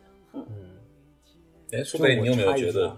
嗯，对对，我我说，其实我的就是姐妹的这种闺蜜还是挺多的。其实我觉得，对有有有两个，对对对，有有有有两个点，其实是我觉得很多女生不断跟我去讲的一个东西，就是感情这个东西啊，谈恋爱就是谈，但是恋爱到结尾的时候，它要过渡到婚姻，那个时候就要讲感情的经营了。可能一年、两年、三年是感情的初期的甜蜜，四年、五年中间是一个就是相互包容、相互去磨合性格，对的经历。那么六年、七年其实是一个非常成熟的一个年份，让大家去思考怎么样去接经营自己接下来的感情生活和自己的这个社会属性的这个阶段了。所以很多女生其实，在那个时候就已经，其实如果男生没有很快的在这个周期里面做好转变，女生对他的失望是大幅度的呃增长的，就特别特别失望。对，那一点点小事情，那这个是有一个有一个问题的。举一个例子，比如说，比如说一个一个一个女孩，她就是现任变成前任以后，她觉得这个男生不成熟，然后她又找了一个，她一定是会找一个比前任要。成熟要那个什么的，而他自己的心态会有成长，就这应该是一个不断进阶、不断的，最终会会获得，比如说自己想要的这个感情的这个过程，这一定是这样吗？嗯，一定是我觉得不是，我每次跟我的女生都这样说的，你最后找的是个干爹。哎，这个对啊，就我我我觉得是不对的，就是刚才我说你们不觉得这样，嗯，人很容易被同一种属性的人吸引吗？对，哎，对，这个很多这个有哎，这个有，我我会经常就是发现说，就是比如说我一哥们儿啊，他喜欢的姑娘都是长得差不多，嗯，就是都是差不多，或者即便不是长得差不多，他们性格肯定是多少有一些闪光点也是的，对对对对。对啊，其实我觉得，即便是有一些女生，她们说是这么说。但她喜欢的人可能还是那类人，对，还是那类人，所以他在这个方面他可能一直很难得到满足。所以，除非他换个角度去找，总是去找成熟的人是不可能的，最终找的你你只能最后淘剩下的都是当干爹的料。所以说，历经前任变成熟，能够成长这件事是个伪命题了，这事是不太可能的，是吗？我觉得一起成长，对，一起成长。只能说有一些有一些不好的地方，让你知道了这种是你的底线，不能说你呃想要找这种条件的人是你必须去这样去找。但有的人说，就是有的人会是那种啊，我现任是这样，但我一定要找一个比前任好的，就我一定要找一个比前任好的那种，就是这个心态，我觉得很多人会有啊，对吧？对，肯定会有的，就是 按照他们上进心，对吧？肯定是会这么想的。但我但是我觉得，哎，还有还有人是那样的，就是他有一个追偿的一个心理，就比如说我，比如说他呃，我举一个例子啊，比如说那个我一朋友，他先开始找了一个这个男孩，他这个男孩就他特别喜欢这男孩，所以他更主动，他投入的东西更多，然后等到最后分手的时候，他就觉得说受到特别大的一个伤害和冲击，对打击。之后呢，就会变成另外一段，就是另外一个极端。走到另外一个极端，就是他找那个，他说啊，我得找一个喜欢我的，找一个。尽管他对这个那个男孩其实一点儿感觉都没有，就他无数次的跟我说，对现在这个男朋友一点感觉都没有。我说那你要为什么要在一起？为什么要就他喜欢我啊？我觉得享受那个被人宠着和照顾。被人疼老娘以后就老娘以后以前付出的太多。我说那这个事儿。就很很那个什么呀，就是这种这种感情也不会长的，就是属于报复我觉得这种是一种病态的对的一种心态。就是我觉得他完全没从前任那个嗯，没有没从前任那个影响走出来，就他心里还是有一种不甘心嘛，他都没有从前面的那段感情抽离出来。所以我有一个朋友也是，嗯，他前段就是也是。之前她还在我们这儿留了非常长的一首诗，就是因为她的男朋友跟她分手了，她一直在怀疑自己、质疑自己，是不是真的是，呃，不够贤惠、不够体贴，是不是自己就是太以自我为中心了？然后，所以这个男生不想要跟她在一起。我说，千万不要这样觉得，不要去否定自己的价值和自己所所追求的这个感情的标准。你想要达成什么样的一个生活的状态，你就去追。追逐你不要去依靠别人，你就是去不断的实现自己的东西，那你你的价值就一定一定在的。不要因为他不要你了而否定自己的价值。我觉得像刚才那个女生也是一样的，就是这是属于一种报复性的逆反的这种感情，其实最终伤害的还是自己，太可怜了。这样就对，其实这个事儿就会变成一个。嗯，把自己的对，把自己的生活完全导入到了一个自己没法控制完，其实原来也不是自己想要的那种，并且这个根本就没有走出前任的这个状态。因为有怨恨，怨恨这个东西会在心里一直长。就如果你你不解决这个事儿，它会一直长，长到突然有一天你会发现它长成一个苍天大树，这个事儿是毁掉人的。对，这个一定是这样的。所以我是觉得说，包括我们现在这个听我们节目的小耳朵们，其实我们刚才聊了很多这种不同的。呃，感情的这种可能性，包括对待前任的态度上，包括对待感情的，其实我们聊到根本上来讲，其实你对待前任的态度，其实决定了你对现在你自己往后的以后的生活的态度。我是我我是这么去觉得的，就是比如说我刚才说，他有有的人，他对前任所有的态度，可能就意味着他没从之前的那个阴影里走出来。对，然后这里边我其实还还有还有一个小的问题是想跟两位去探讨的东西是。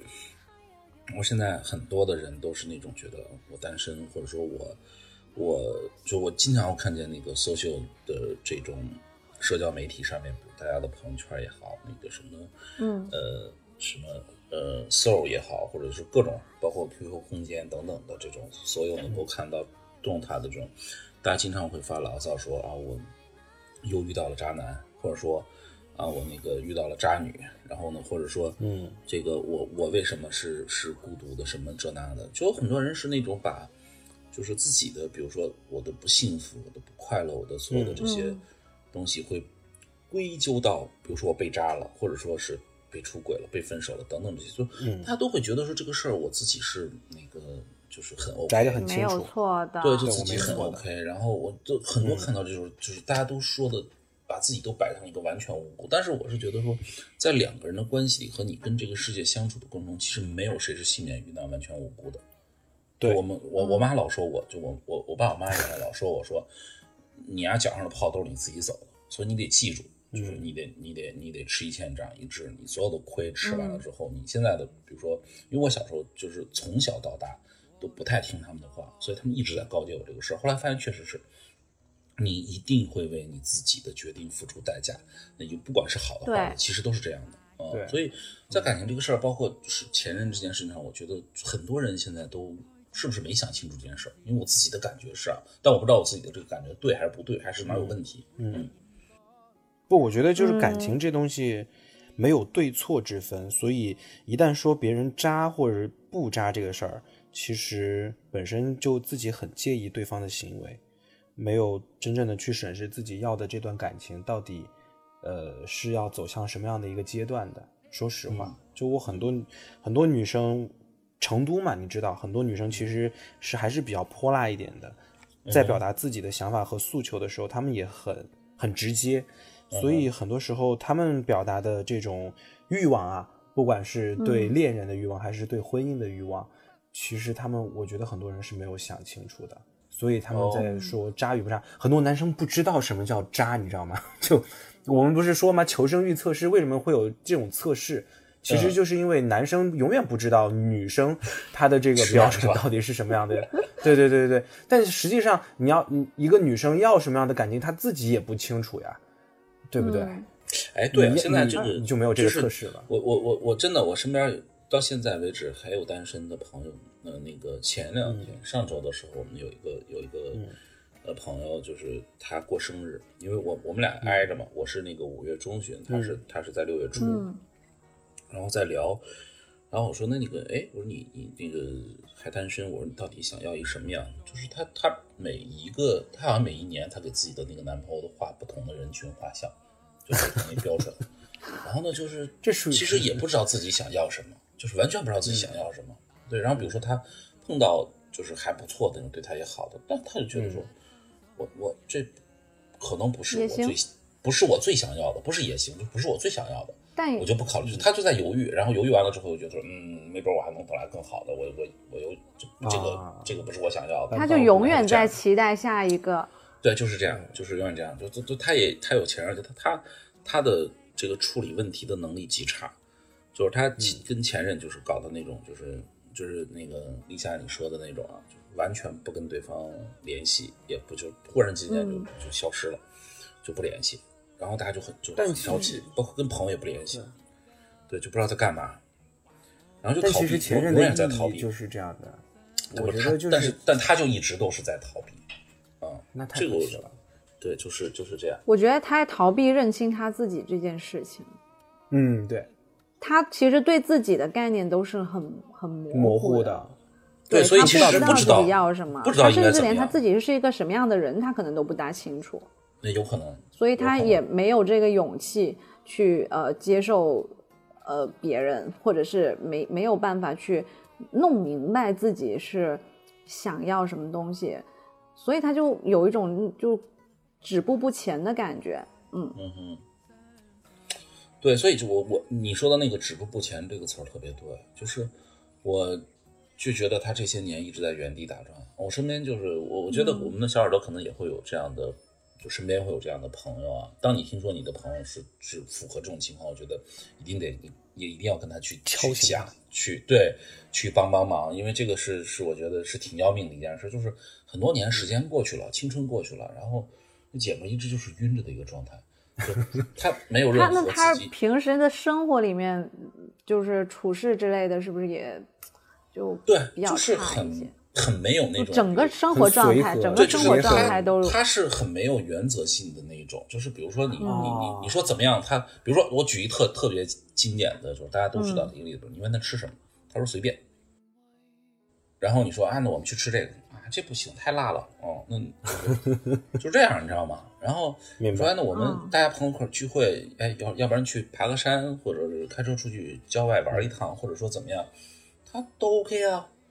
然后呢，比如说朋友跟他举一例子，比如说同时大家有一波朋友会互相会带，就之前会带着那种认识或者不认识的，大家熟或者不熟的朋友，他就是对所有的人都特别 OK。他甚至会让，比如说同时接触到，举例子，今天聚会，我们可能跟跟好几个朋友一起，然后中间可能有两个人是比较原来可能见过两次，关系没那么熟，跟他，他可以让这两个人都就让这两个人今天都觉得这姑娘对他们俩。对他们都有意思，就是各自啊都会觉得对他们有意思。嗯，就我觉得我靠，这是什么操作？就其实他他自己不觉得，这种人就把自自我意识埋得很深，就让别人也捉摸不透。也没有他，他也也也没有很清晰的，他是无意的，是吗？他无意的，他自己其实根本体会不到。后来就是我们聊天就。隔了一段时间说这两男孩说，靠，我们一开始闹了一个特别大的一个误会，以为他喜欢我。然后另外他说，对啊，我以为他喜欢我，就是以为有意思。完了相处一段时间，发现根本不是这样也不是，就就是他自己是完全就是晕的那一种，所以这种挺要命的，你知道吗？对我身边也有这样的，就什么都搞不清楚。但是你跟他相处的话呢，你说你你们说干嘛他都行好。然后就去，然后他人人也不坏，嗯嗯，对你千万别问他意见，你问他意见，他根本给不出答案。然后工作上也呃 一塌糊涂，然后生活上也是，就是后来家里给他介绍个对象，呃也有谈，谈了一年多，嗯，就谈了一年多，手都没有牵，哎，然后也没怎么见面，你知道吗？就而且他还，你想想看，我们这城城市多小啊，对不对？是，就。然后又不大，不像北京那些地方，大家各自忙啊，然后一周见不到一次面，这并不是我们这儿那么买菜都还能见到的那种。真的就是，然后，哎，后来反正谈了一年多，我们一直都以为他们要结婚了，结果不了了之分手了。然后这女孩还失业了，哎，我当时就想，我说你到底要干嘛？你对我说你到底要干嘛？你知不知道你要你你要什么样的生活？你你接下来你应该怎么办？然后你问他什么，他就说我不知道，我不知道，他所有东西他都不知道。对，然后我我们一帮朋友就坐在旁边，对，真的坐在他旁边替他干着急。但是你骂他也好，骂他也好也没用。你你啊啊，你跟他好好聊天什么的，他什么他都说不知道。你怎么聊嘛？我我真的聊不下去。这事儿不是个案啊，看来真的，我觉得这种真的不是很。你你就觉得他们好像有自己的小世界，然后他也不愿意走出来，他也不想看看外面的世界，他就把自己困在那儿。啊，他就觉得今天过完了啊，今天结束了，但是他自己结束。但是立夏是这样的，他自己还不舒服，他会意识到问题。比如说，经常发朋友圈，就各种感叹自己，这个没有人，就是就是没有人走入他的世界，然后他他他是怎么样的一个状态？那么渴望对对对，还有一种自我可怜的那种情绪啊！你们那个还有自我渴望，我这朋友一点渴望都没有。就你你不找他，他简直消失在这个世界了。程度不一样，程度不一样，真的程度不一样。我那个是是对我那个朋友是，他是会跟大家非常主动的联系，然后各种就很好。但是就所有人都会觉得这这什么就是就是你要不了解她，比如说苏北你是第一次跟她接触的，你会一定会觉得这个女生对你好暧昧啊，就是那样。啊，就就但最后其实不是，但那个她根本就不是，不是的，他并没有，嗯，对。但是中间比如说你要真的，嗯，比如说明你要真的去追这种待人接物也太棒了吧，这种他有他有可能也会跟你那个什么，就是跟你去去，哎，那你追他，他很有可能能追到手。追到手过一段时间就觉得说这个不是我想要的，或者说完全不知道怎么样，就消失了。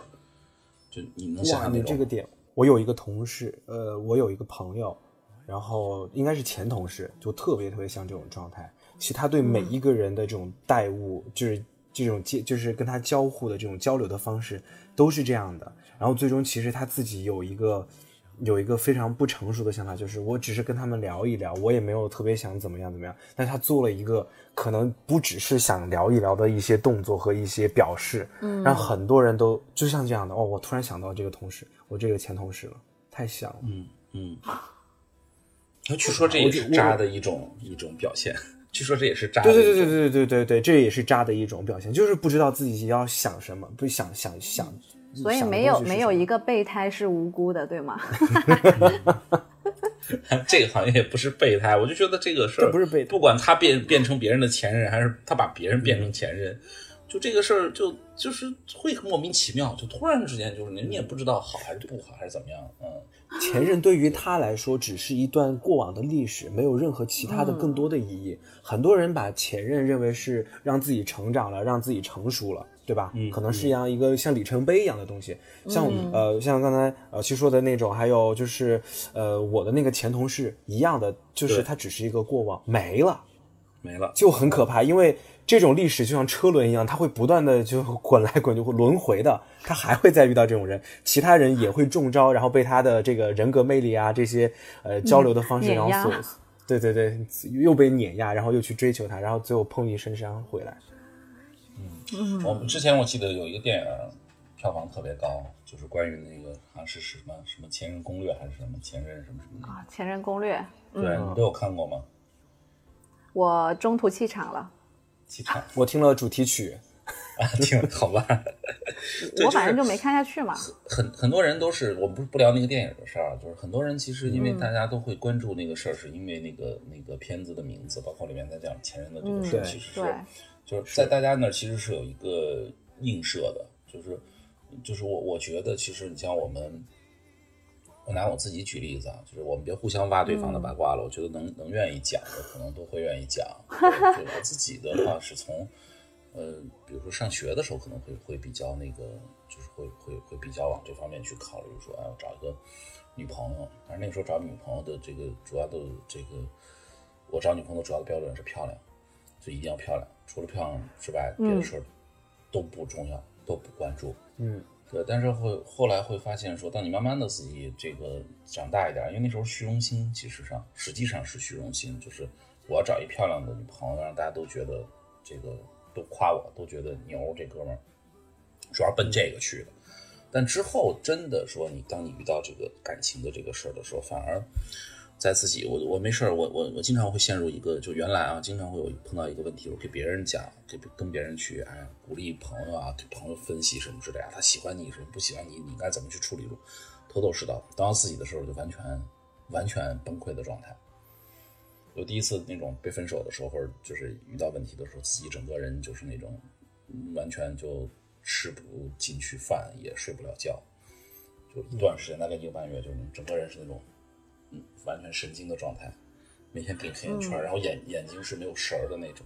就是按正常来讲，其实我觉得我自己可能还是足够理智、足够强大、成熟的内心，但是依然在遇到事儿的时候会自己会会崩溃掉。所以我我其实就是不知道说，比如说你们听说的像那种，就是前任。这个对于对于我们讲的，就是在不同阶段的时候，是不是其实是有不同的感受的？就是我们可能都有啊，都有很多个不同的前任，那也有可能没有，但是你有可能也听说，比如说你你苏菲，我举一个例子，比如说你上学的时候和工作的时候，和再后来大家工作了一段时间之后呃的那种状态，听说大家关于对，比如说对待前任的态度和这种处理方式上，是不是有非常大的区别和差异？肯定的，我觉得每一个人，我希望大家就是随着年龄的增长，你的阅历的增长，就大家成熟一点，对待前原来的过往的一些情绪或者一些想法，应该会不断的去刷新。我觉得这是最好的一种对待的方式。嗯，我个人也是这样觉得的。嗯，很多时候我觉得就是一开，我刚才说了嘛，就是一旦分了手，然后就会往死里怼对方，然后这种我们可以理解。我们现在，我我我觉得我身边很多朋友遇到这种情况，我非常能就是理解他。现在慢慢慢随着现在还有还有啊，对呀，还有就一喝酒了，一喝完酒了，我我跟你讲，他妈的那个以前那个人，他就是这样对我的，我现在可能。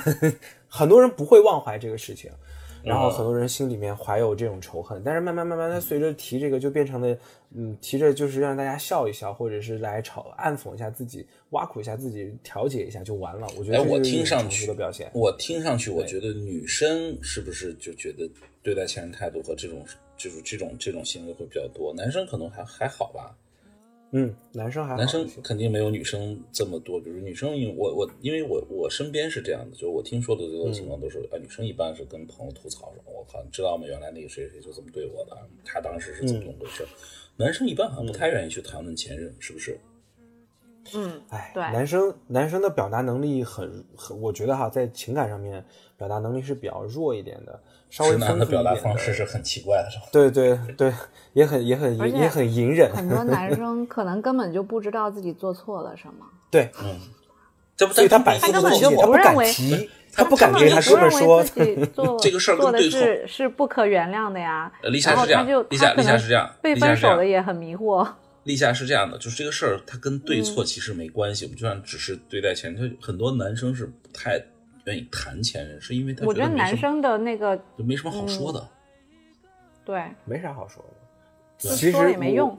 对，我觉得这是这是一种不好的状态，因为你如果连就是你对待前任你都没有一个总结，你都没有一个反思，呃，你也得不出什么结论来。其实你对待下一任、下下一任，你还可能会犯同样的错误。然后有一些男生就放弃了这种挣扎，就说我就这样的，你没办法，你自己你爱过不过吧。我我我我身边有这种情侣之间吵架，你经常会听到这种话，那我没办法，我我变不了的。你你要是想变，你就去找一个比我更好的就行了。这种其实破罐破摔的，我觉得这种这种吵架的话，大家都会听到吧？对，这是一个对抗性的这种，嗯，对前任的，对于很多人的很多很多男生的意义，我我我我哥我知道的哥们儿们。大家都知道，就是我当年错付了于他。就是你看，我刚才说，我今天参加婚礼，这个就我我的那个女女性朋友是觉得她这两年销售过成熟了许多，她觉得他会比原来做的更好。如果如果一个女生连这种感受都没有的话，我觉得那个男生回来还就是我就这样，没办法，没有人会愿意再去跟他再续前缘的。很多男生，很多男生被分手了也好，分手了也好，对你，你如果没有总结，你没有一个就是得出，就像试验一样得出一个结论，你不知道自己在这个感情当中错付了什么，呃，做对了什么，那么接下来你下一份感情，你依旧会面临这样的难题，你最后破罐子破摔，那就是你活该，真是活该。所以很多女生就是这样去抱怨对方的。女生为什么就 女生愿意多表达？所以她可能表达过后，她也会去总结这个事情，也也许不是那么正式的去总结，但是知道心里面知道了。如果大家男生谈论，我坚决。对女生是会谈论这个事儿的，男生基本上是不会谈论的。男生基本上就是我认识太多的哥们儿，比如说就是聊，嗨，分了就分了呗，偶尔分了就分了吧。说，哎，我说你你跟那谁怎么样？哎，我跟你讲，这没什么可说的，真的，他就那样。对对对，没办法，没辙，还喝酒就都这个，嗯，基本上都是这样，是是是是这样的。所以我你看，我们都谈的些啥呀？就喝酒的时候，对，基本上都不聊什么，但是反而就是我们。我因为男生在一块儿，男的在一块儿一定是聊女的嘛。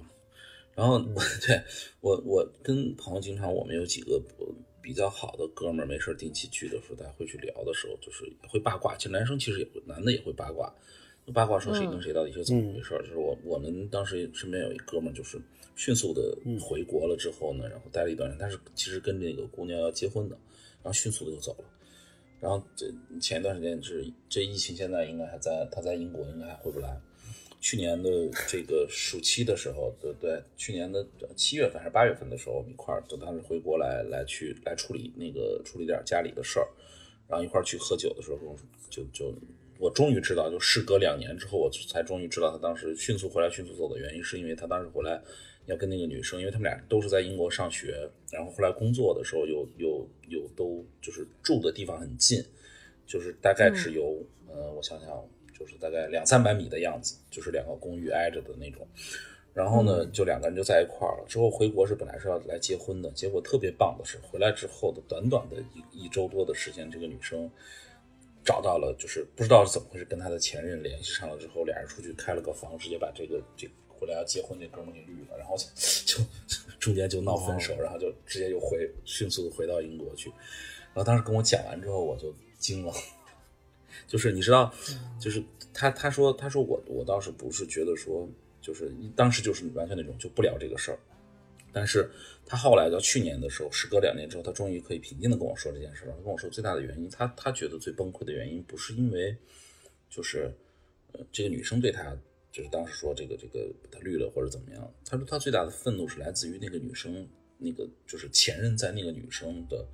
这个生活里面占据了特别特别极其重要的一个，就是他后来的愤怒是来自于他知道说这女生，比如说跟他讲，因为他是现任嘛，说他喜欢，比如在英国的时候喜欢吃的餐馆，喜欢做的事儿，喜欢那个什么的，所有的这些东西全部是都是他的前任的，就是当时在对当时在那个英国上学，后来这个男生就从英国回来了，然后那个女生留在英国上学了，所以啊就继续工作了，所以。他后来最大的崩溃的点是在于我前任可以对这个人的影响这么深刻，这件事儿是让我觉得跟我讲完我也觉得特别震惊，就是会有这样的情况吗？你们觉得？会啊，嗯，当然会啊。那他跟前任已经分手了四四五年了呀，其实就是他本身就没有处理好原来的感情，然后开始了一段新的感情。嗯，对，或者根本就不不太想处理。就我跟那个哥们儿，我们俩都在分析他的他的前女友是根本不太想处理，他就可能就是一直就是想想等着再回国，再可能找这个男的，或者是怎么样，或者是有没有可能再继续开始，或者说永远处于 standby 的状态，只要有机会，这个男生随时可以回来。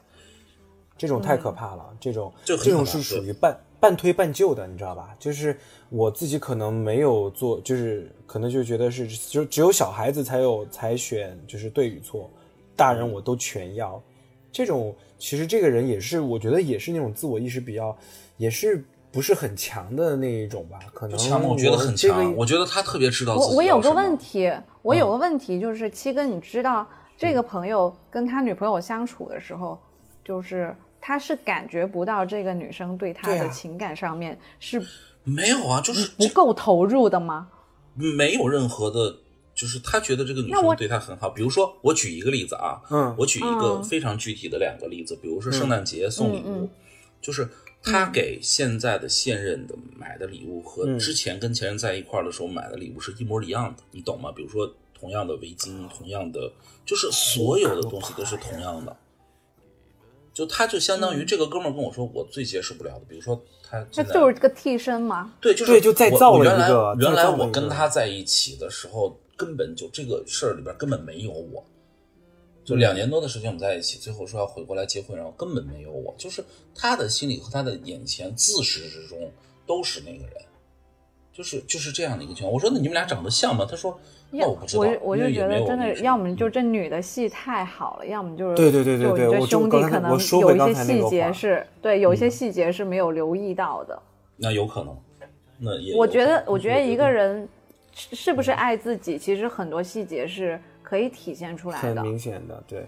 对，非常明显的，所以我就我我就只有这两个结论，真的，要么就这女的戏太好了，嗯，要么就是你兄弟可能真的有忽略掉一点东西，嗯，你有可能，但是这真的是挺伤的，我觉得我也不太好意思，我可能会愤怒好几年。因为我们那天那天聊了一宿，我说我说那你为什么之前不说？他说我之前没法说，就是我遇到这种事，我自己整个人他还没有 沉，对他还没有沉淀我完全不知道应该，比如说。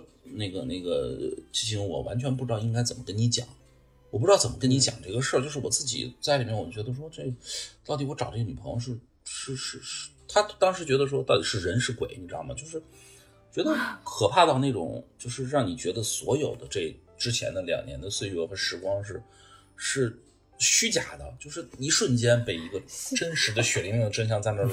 本能上他会细思极恐啊，对他就会不相信这送一样的礼物，真的这个是很可怕的。就我我跟你讲，我觉得这也太不走心了吧，他的是钱包、钱包、手表，所有的东西都是他女朋友，就是很多的大的，因为他们在英国，英国的那个节假日是比较多嘛。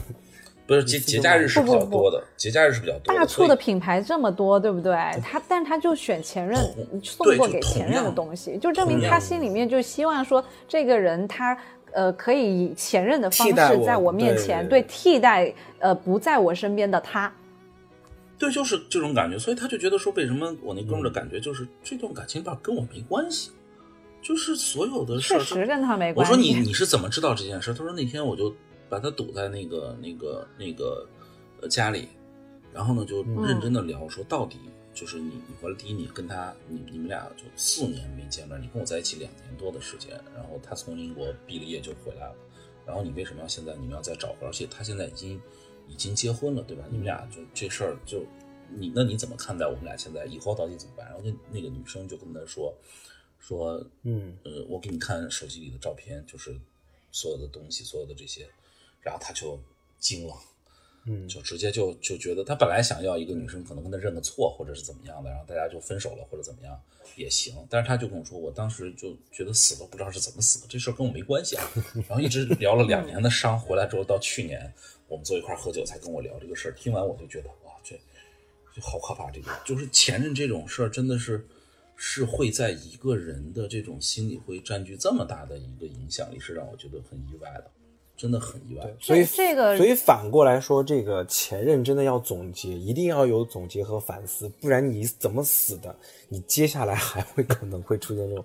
就你说我这哥们儿，再还会再遇到一个这样的，是吗？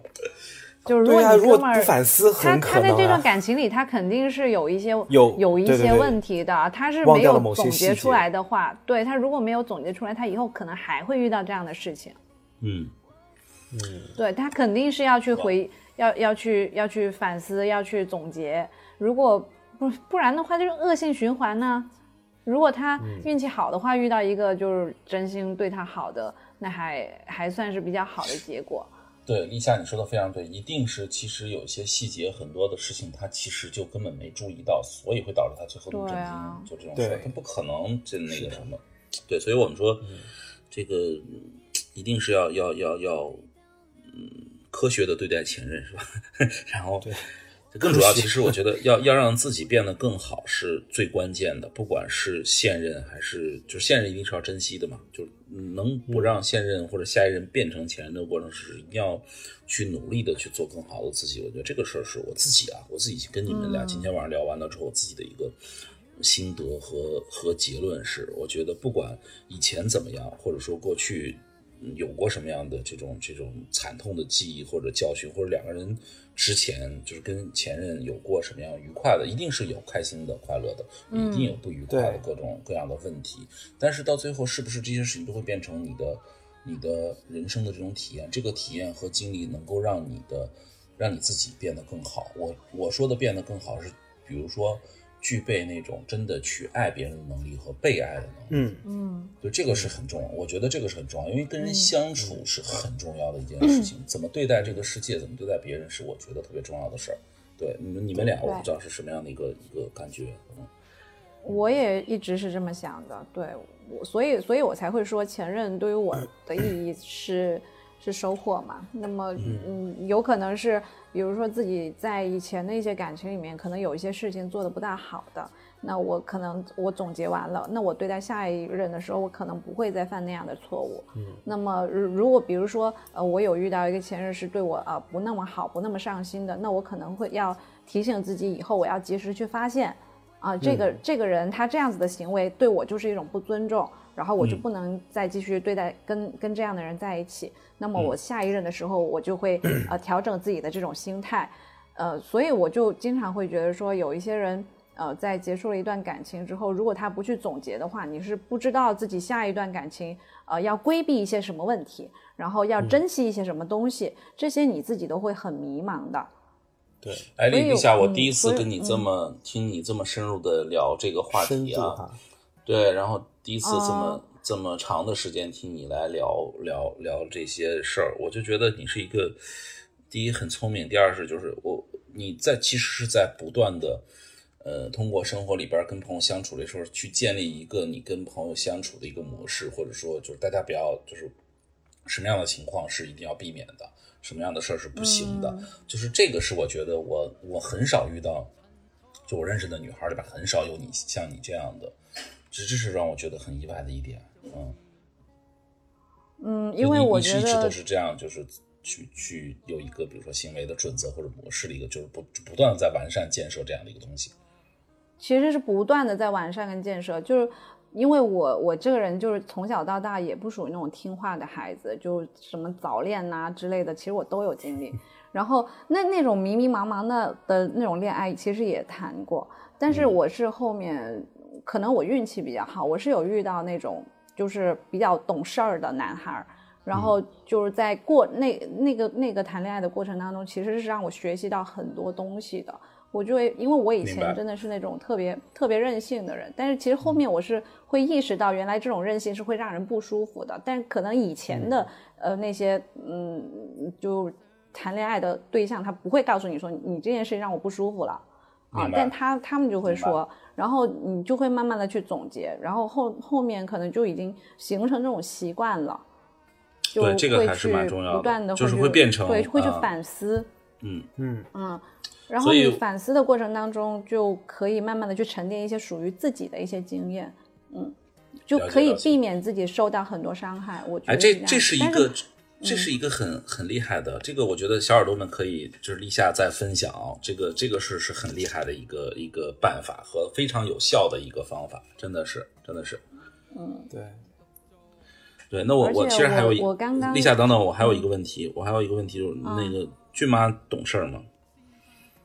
俊妈，哎，俊妈就是那种幼稚的男孩子，啊，这跟在我们面前不太一样，不是在我面前。的时候不太一样，对，在我面前的时候，俊妈是一个特别特别暖男，你知道吗？然后特别那种，俊妈确实很暖，俊妈就是一直都特别暖，对，特别懂事儿，非常理性的人，对，特别懂事儿，然后特别的那种那种就是体贴。啊，不对，我刚刚说错了，他他是一个特别感性，但是又不乏理性的人，他是男生当中特别少有的感性占据比较多。的人对，所以我我身上他一直以来都特别暖，嗯，所以我觉得他身上不是不是男性的那个，就是母性，你知道吗？就是我 充满了母性光辉，所以才有俊妈这个名字嘛。所以所以俊妈，你有什么反对意见没有？俊妈睡着了，睡着了吧？睡着了。对，你看我果然猜中，我们仨都猜中，你果然睡着了。嗯，OK，没事，我们聊的还行，嗯嗯，差不多收尾是吧？对。让我让我对立夏，对时间要差不多了，嗯，基本上谈的话题都有还有些留言，留言去慢慢剪吧。还有些留言，嗯，还有留言是吧？嗯，留留言的事儿，那个立夏来吧，因为你你你你你读留言或者说有留言的这个事儿是是大家会比较愿意奔着你来的。我们两个老爷们儿有点太硬啊，并没有了，就是大家有看到一些什么想聊的留言，其实有可以跟他们，就是我们念出来之后，可以稍微总稍微总结一下子。嗯，哎，我去看看，再看看就是之前苏北有念挺多个的，嗯，我我念一个，我觉得其实还蛮契合我们今天聊的所有东西的，就安慕晨写的，在一起七年了，从二十一岁到二十八岁，初识时彼此年轻气盛，呃，放肆的闹，声嘶力竭的吵，也抵挡不住彼此靠近爱的热烈，跌跌撞撞，互相的扶持，一起成长，畅想过所有未来的样子，也在莽撞任性。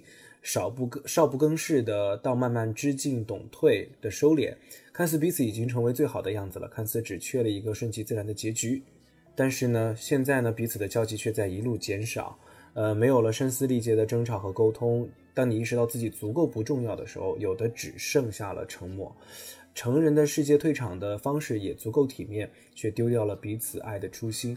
分手近两年，放不下或放下都已经不再重要了，因为明白他只是你，只是你留在微信列表里的活死人了吧？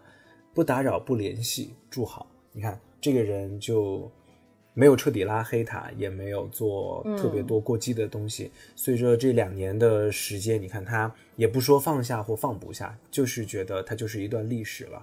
然后可能自己也成熟了许多，也看淡了许多东西，挺好的这状态。嗯然后用何子先生的留言，就是说，那么就祝你一切都一切都好我觉得这算是很从容的一个态度了。嗯，嗯哼，所以我觉得啊，这留言还是挺立夏，你在你找一条你觉得还不错的，就是愿意去读的一个留言吧。嗯，我看那个很多的小耳朵在我觉得我们那个留言里面有一个叫“机动车小废物”的，看这头像应该是女孩子吧？她就有说，她说并没有什么一定要对你说，如果一定要说，只能说我们不适合。那么我觉得像这种态度的话，就是这个女孩子应该是有意识到他们两个是不适合的，然后有分手。但是我这种的话，我还稍微我还是比较赞同的，我就怕那种是明显意识到自己跟恋人是不适合的，然后还要委曲求全在一起的。我觉得这种太痛苦了，对。对，因为这样子会有一种，就我觉得两个人如果不适合的话，在一起可能会有一种，呃，怎么说呢，就会给到彼此很多的负能量，会很难受的。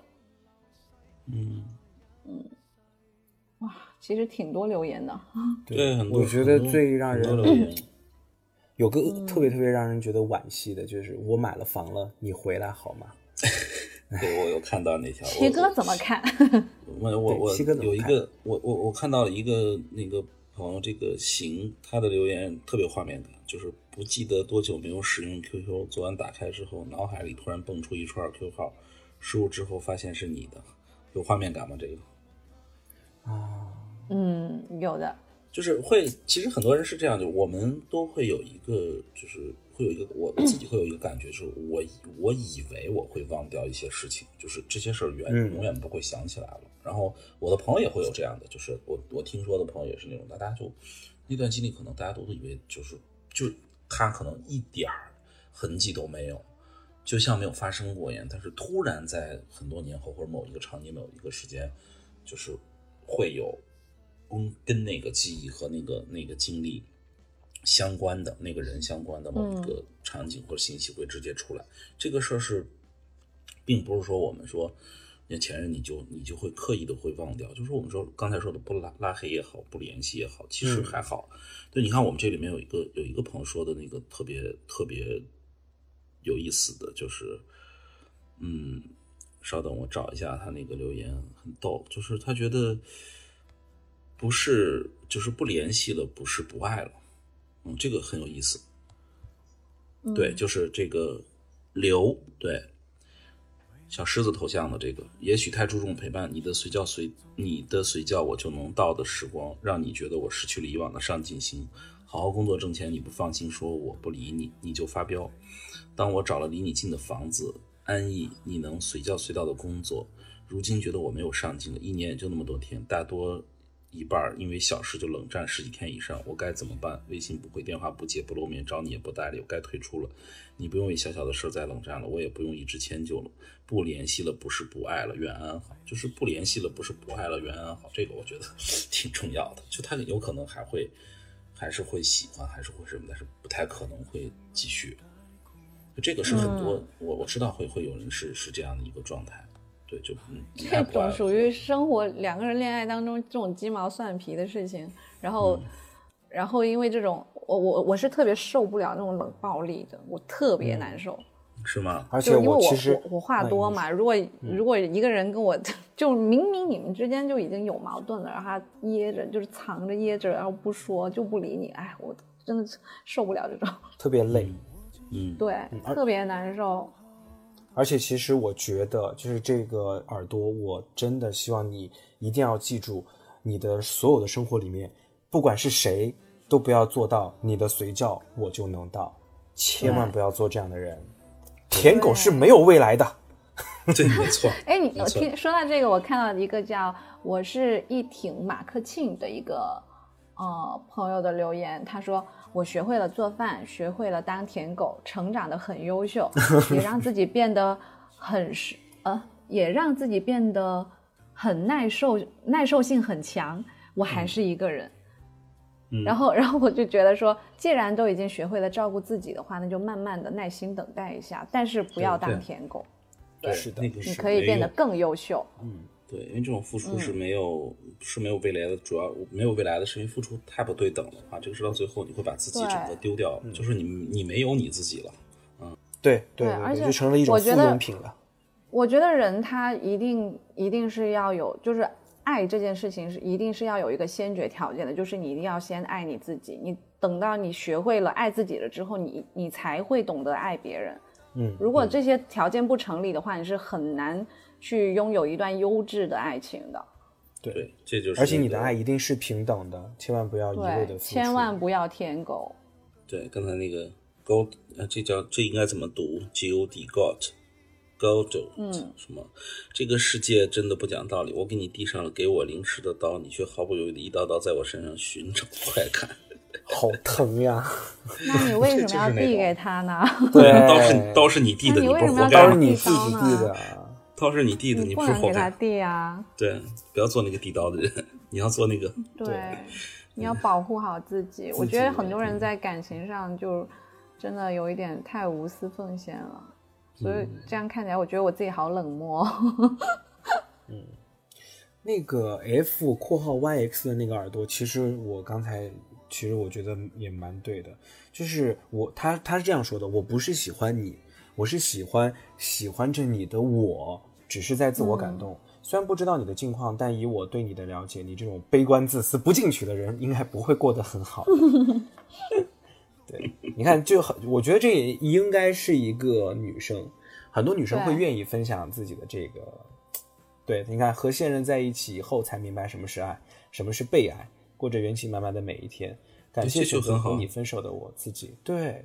我觉得就是他，他总结出来了，他不愿意的跟他交交往的人，就你知道什么是不好了，你一定你一定会知道什么是好，对吧？你如果不没有没有不好的，你就是人家在对你好，你也不知道说这个就是好，这个很重要，嗯，对。所以所以很多人他其实嗯，可能起初真的是并不知道什么是好的感情。所以我我记得我以前嗯有做过一期节目，里面就有聊到，就是说。就是好的感情是可以让你变得更好的，嗯，我我我们要珍惜的就是这样子的好的感情，你一定要搞清楚哪些东西对你是有意义的。当然，感情是肯定避免不了伤害的，但是，但是即便是这样，也要也是要好好，就是能保护好自己，你才有有这种可能性去谈未来。嗯，对，所以我觉得，呃，苏北。再你也来来说两句话吧，我们马上就进入到我们结束的最后环节了，因为时间已经差不多了。嗯嗯，其实刚才说了这么多正能量的，我就觉得其实大家一定要找到自己的声音，因为只有你知自己知道你想要什么东西了，你才能拿着你的那个拼图去在这个呃这个人海茫茫当中去找到那个最契合你的那一块拼图的。每一个人，我我还是坚持我那个观点，每个人都肯定会是自私的，但是每个人都愿意，如果有了给予的，就是爱的这种能力，那么他其实是愿意和你去分享他的一些东西的。那么我们在。呃，我们在每一次每一次的这种分享，不断的去试错。前任没有什么就是不堪的，真的，我是某某某人的前任，不是一个非常贬义词的一个这样的一个身份，而是我可能就是他曾经试错的这样的一个人，他可能是我曾经试错的一个对象。那最终在这个不断的试错，我们得出了一个公式和结论。那么你只需要在拿着这个公式，拿着这块拼图去找到这个人，你去把它放在你的公式里面一算，哎，这 这个人就是这个答案，那你就找对答他了。我希望所有人都可以这样。啊，苏北厉害，这个是跟小耳朵们分享的。那我接下来说我的，就是我觉得，嗯嗯，首先实际上很重要的一个一个事儿是，每一个人都是你自己，你你在这个世界上最独特的自己。所以我刚才看了那么多，我们看了读了那么多留言，看了那么多的留言，我们刚才也聊了那么多。我觉得其实耳朵们，你们要记住，就是说，嗯，第一你是独特的自己，第二。所有的经历，不管好的和不好的，这都是你自己的经历，它都会是你未来的回忆和你对这个生活和生命的在这个世界上的体验，这是最重要的。我们不可能去改变过去，也不可能去忘记过去和抹杀过去，但是我们拥有的一个最大的一个呃可能性是来自于现在和未来，就是让自己变得更好，让自己具备爱的能力和被爱的能力。这样的话，你还最终才能够知道说，哦，我我会不会过得越来越好？这件事儿是很重要的。当然不一定说你谈恋爱了，你你你一定有一个要结婚，你才会是幸福或者过得好。不是这样的，就是他有人生的好和幸福和成功是有不同的重要的意义。但是最重要的一个原则是你自己觉得过得舒服，自己觉得还 OK，这件事是很重要的。不要因为任何人去让自己为难。对，这是我我其实特别想跟那个耳朵们分享的，啊，好吧，那就那就这期节目就大概就是这样啊，等会儿等会儿，七哥，嗯，我还有一句话想补充一下。那好啊好啊，就是，对，就是我我想跟所有人说的一句就是，呃，不论你遭遇遭遇过什么，经历过什么，你一定要相信你自己是值得被爱的，对，这件事情非常重要。嗯，不要否定自己的价值。对，不要否定自己的价值，然后不要去因为别人去怀疑自己。如果你觉得自己不够好，那你就去呃去改变，呃去进步。但是千万不要因为别人别人对你的一些行为和他们对待你的一些态度，你就否认掉自己这个人，因为这样子的话会影响到你自己对自己的判断。所以我觉得每一个人要意识到自己是一个值得被爱的人。嗯，对，这个很重要，大家一定要记住这一点，要不然就会变成菌妈。OK，好了，嗯，时间对，时间不早了，嗯，然后呢，这个欢迎关注陌生人微信公众账号 M M O O F M，两个 M 两个 O，然后 F M，或者搜索陌生人。呃，当你看见我们的那个图标是两个红色的小药丸，点击关注即可成为我们的耳朵。啊。无论如何，一起经历了风雨，平平淡淡，安安静静的老去。陌生人播客的收听方式：收听陌生人播客节目，苹果 iOS 用户我们推荐使用自带的 Podcast 播客。打开播客，直接搜索“陌生人”。当你看见我们的两个红色小药丸的头像，点击订阅即可。也不要忘记给我们五星好评。安卓和其他设备用户可以通过泛用型播客应用来订阅《陌生人》，具体的方式可以关注我们的微信公众账号，回复数字三了解喜马拉雅 FM、网易云音乐等平台的同步更新。啊，好了，欢迎耳朵们，嗯，也特别感谢李夏和苏北，我们真的三个人，我们很久没有没有没有这么聊过天了，大家这个 天南地北的，然后这个晚上，我觉得是对我而言，我们有这么。长的一个时间，跟耳朵们一起来去分享我们的一些想法和这种感受。听说，希望对，所以关注感谢大家这个关注我们的听说节目。如果你听到了这期节目，如果你听到了我们这个听说整个系列呢，就是希望你有好的想法或者说话题的建议可以告诉我们，因为我们的这个节目形态是一个开放性的话题节目，也欢迎有故事的同学。然后跟我们的小莫联系，我们可能未来就像我们今天的这样的形式一样，可能会拉你进来一起连线，我们来去一起，呃，聊一聊，分享你的故事，然后我们一起去跟耳朵们一起去建立一个我们自己的一个沟通和互动，大家一起来来继续的让自己变得更好，让生活变得更好啊！我还是喜欢那个陌生人原来的那个 slogan，就是给你的耳边的。什么来着？能 给你的小惊喜，耳边的温暖。哎，我我我就是要听，其实我就特别重要的是要听苏北，说明他是最晚加入。对我们来，这个就我们四个人而言啊，他是最晚加入嘛。对对对对，特别特别棒。这个对这个 slogan 是一直我们都都愿意坚持继续呢，也会就是希望未来的这个时间里面也继续的能够去跟更多的朋友一起来带给大家这样的惊喜和感动。嗯，好了，呃，最后说一下，们感谢今天的。呃，立夏，感谢苏北，呃，感谢俊妈啊，我是齐星，我们改天再见。好的，拜拜，拜拜，拜拜，拜拜，拜拜。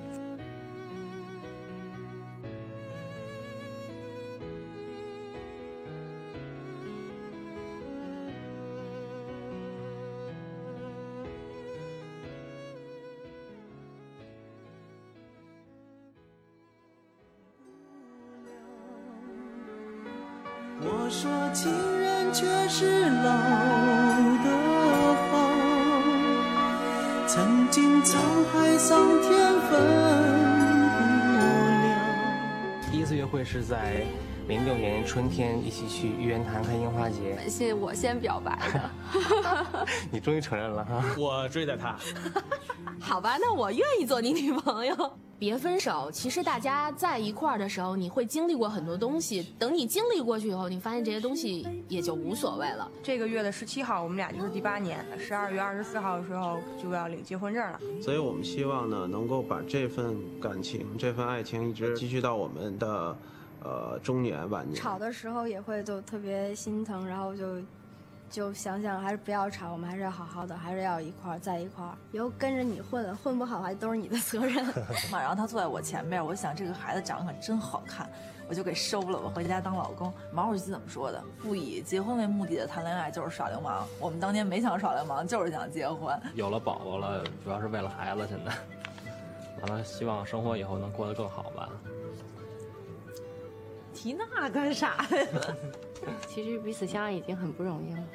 我还是蛮感谢他的。我们俩认识有二十二年，谈朋友有十八年，结婚十年。高二的时候，文理分班的时候，我就分到他们班了。然后那时候是同桌。然后穿着一身这个呃白色的那个连衣裙，然后正好夏天嘛，然后那个那个背影非常漂亮。然后这是，应该是你可能当时没有意识到，但可能你过后二十年以后，你可能还会记得。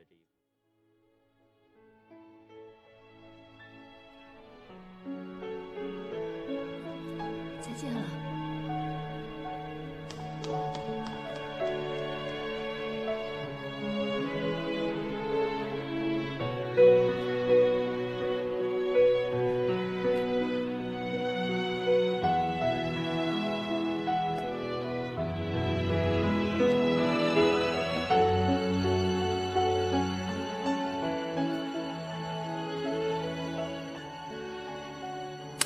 有一个梦想。就是将来能够游遍全世界。每年我们俩都能一起去一个地方，也留下我们爱情的足迹，就像泰坦尼克号的那艘船一样，我们在船上相识。我的理解，爱就是一种付出，就是一种包容。是勤工俭学嘛，每周日去，每周末去卖一些那个那个促销品。三里河。对。然后呢，他呢打车去找我，然后没有钱，然后就把爸爸的那个香烟拿去卖了。这个日子不错，结婚吧。啊，说好，那就结了。微博上有人说，就是说两个人相爱是要一起吃个胖子，但是咱俩还是减减肥吧。但是觉得他特别冷淡，因为他根本就不搭理我。其实挺喜欢的，不好意思说。其实结婚也仅仅是个开始，我觉得将爱进行到底就是一直到老。然后等他回来，我一开门，他就抱了一大束的花儿，然后他就说：“说宝贝儿，你愿意嫁给我吗？”他说那试试吧，然后这一试就试了十一年。我希望再有下一个十一年，还有再再下个十一年，把这种十一年累加起来，也算是一种进行到底。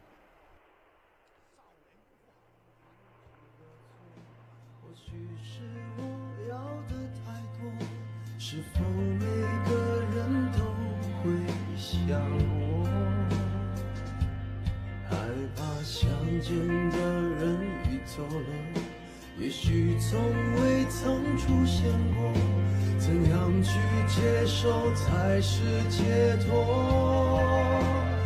等。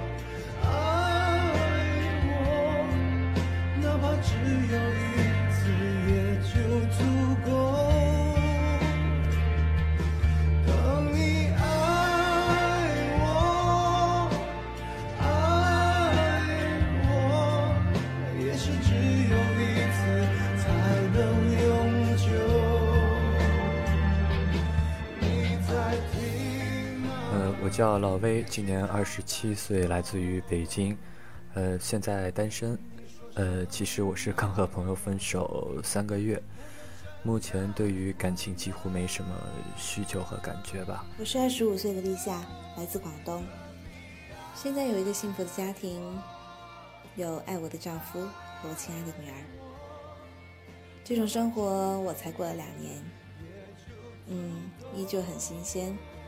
依旧很享受在家庭的幸福当中。我是来自济南的林夕，今年三十二岁。哇，透露这个敏感的话题好不好呢？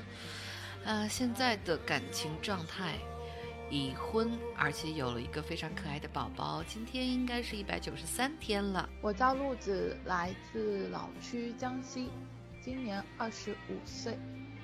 嗯，目前的感情状态是单身。我叫小明。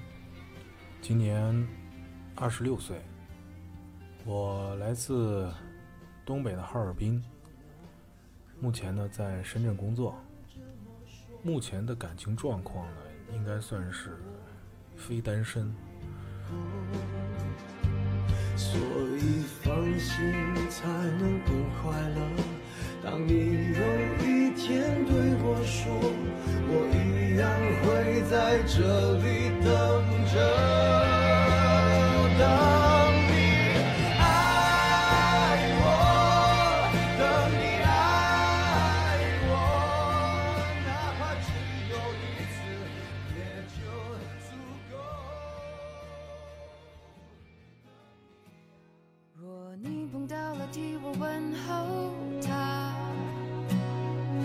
告诉他我过得很美满，已忘记他，已把泪水全部擦干。若你碰到了替我问候他。老先生这一个词，其实对于我来说，大概就是曾经很相爱的人，最后却没有在一起。想起那个曾经相爱的人的时候，会觉得心非常的温暖，但是想到最后大家都没有在一起，嗯，也是会觉得非常心酸的这么一个人。为什么会觉得心酸呢？其实并不是因为我觉得我还爱着他，而是我总觉得这是一段很好的感情，它应该是有很好的结局的，可是却是因为诸多的现实原因而没有达到好的一个结局。所以我觉得心酸，更多的来说应该是遗憾吧。所以之后我总是会非常的希望有情人能够真的终成眷属，因为谁也不知道还能不能遇到一个这么好的人，和自己这么合拍的人。说到老情人这三个字啊，我总觉得老情人好像有一点贬义哦，我更愿意把它理解成为曾经的恋人，这样更好一些吧。老情人的话，肯定还是不是陪你走到八十岁、九十岁，走到最后的那个人。他肯定是在你的生命中出现过那么一下子，然后又很快的离开了，所以让你觉得特别难以忘怀。怎么来理解老情人这个概念？呃，刚刚看到“老情人”这三个字儿的时候啊，我给我的感觉就是，脑海当中突然间浮现出两个概念啊。第一个概念呢，就是比较常规的，就是你曾经的一段感情，那个让你魂牵梦绕的那个那个姑娘。第二个概念呢，就比较龌龊了，就是经常跟你私呃吃喝，怎么那个词儿怎么说？呃，吃喝打混的叫什么？就是一起混在一起的那种好基友啊。我身边的这种好基友，这种老情人，这种所谓的老情人很多，但是像第一个概念里边那种姑娘，却是却是只有那一个。智子太陽がすっかり海に沈んだこれで本当に台湾島が見えなくなってしまった君はまだあそこに立っているのかい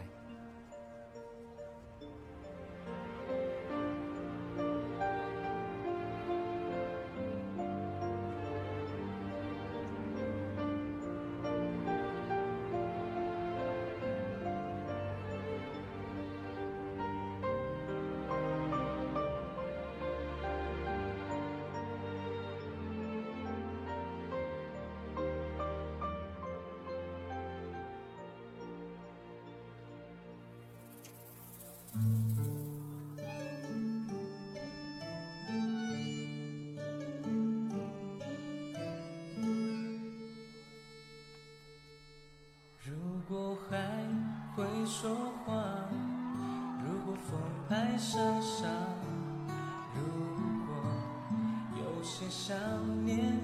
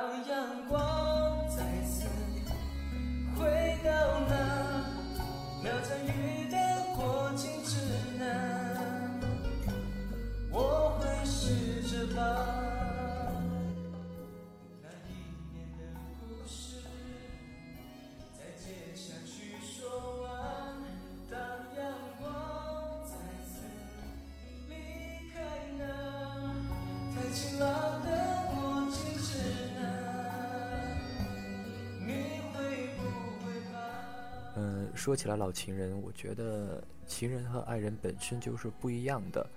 总觉得老情人就是两个一辈子都没能在一起的人才能够相互问候的时候，呃，是相互问候时候的一个称呼，或多或少会有一些遗憾和无奈在中间吧。嗯，其实活那么大，我没有什么老情人，因为一般只要是我爱的人，我都会努力的争取在一起，从来不会给自己留下遗憾的机会。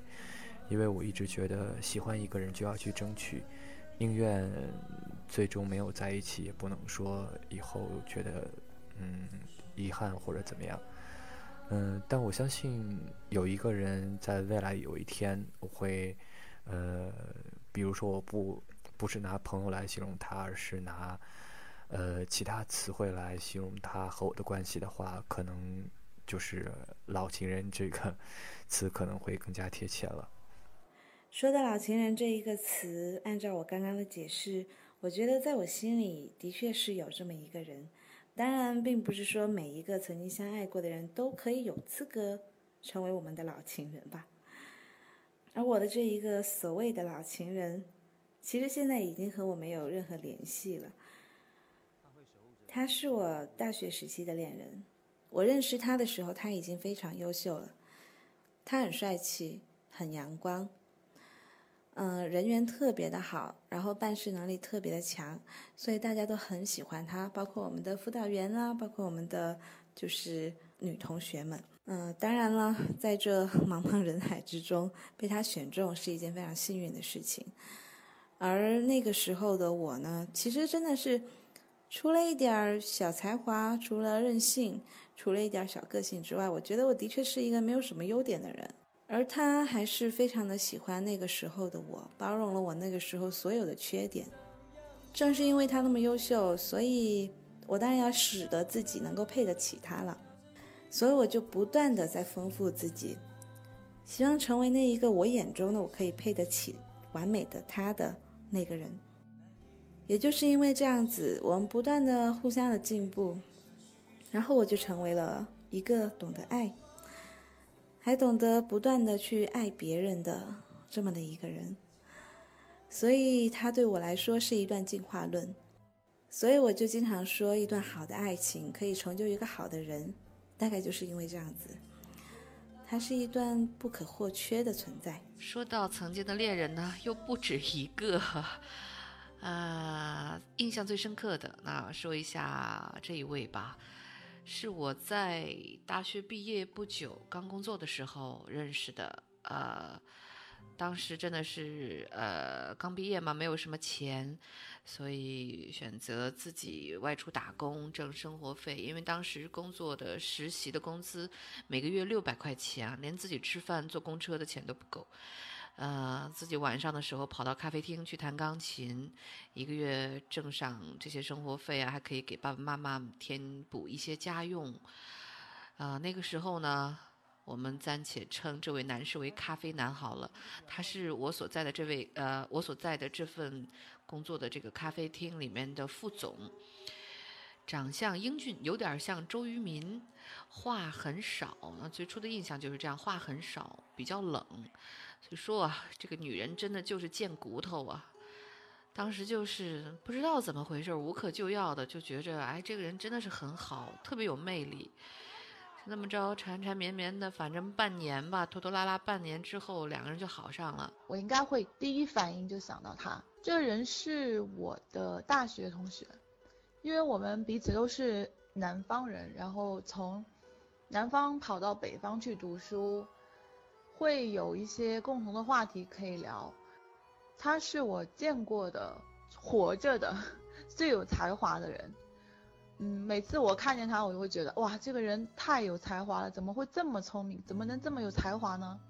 就特别惊讶，然后就属于那种仰视的姿态，非常非常厉害，也非常聪明的一个人。嗯，可以说她是我真正爱过的一个女孩。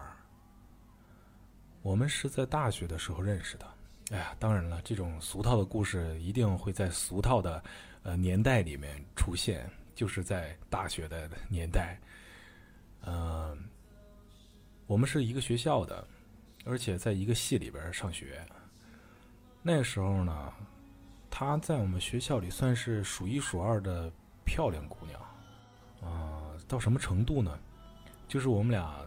走在一起啊，手牵着手在校园里溜达，时不时就能看到一些别的学校啊，不是别的学院啊，或者别的系的男生的那种抛来那种白眼儿，当然是瞄准我的白眼儿啊，就觉得哎呦，这姑娘怎么怎么跟这小伙在一起了？嘿，哎呀，这这这这这腔调有点像北京话，不好意思。姑妈，我想请教你一个。小小的问题，薛叔叔得的是什么病？是白血病吗？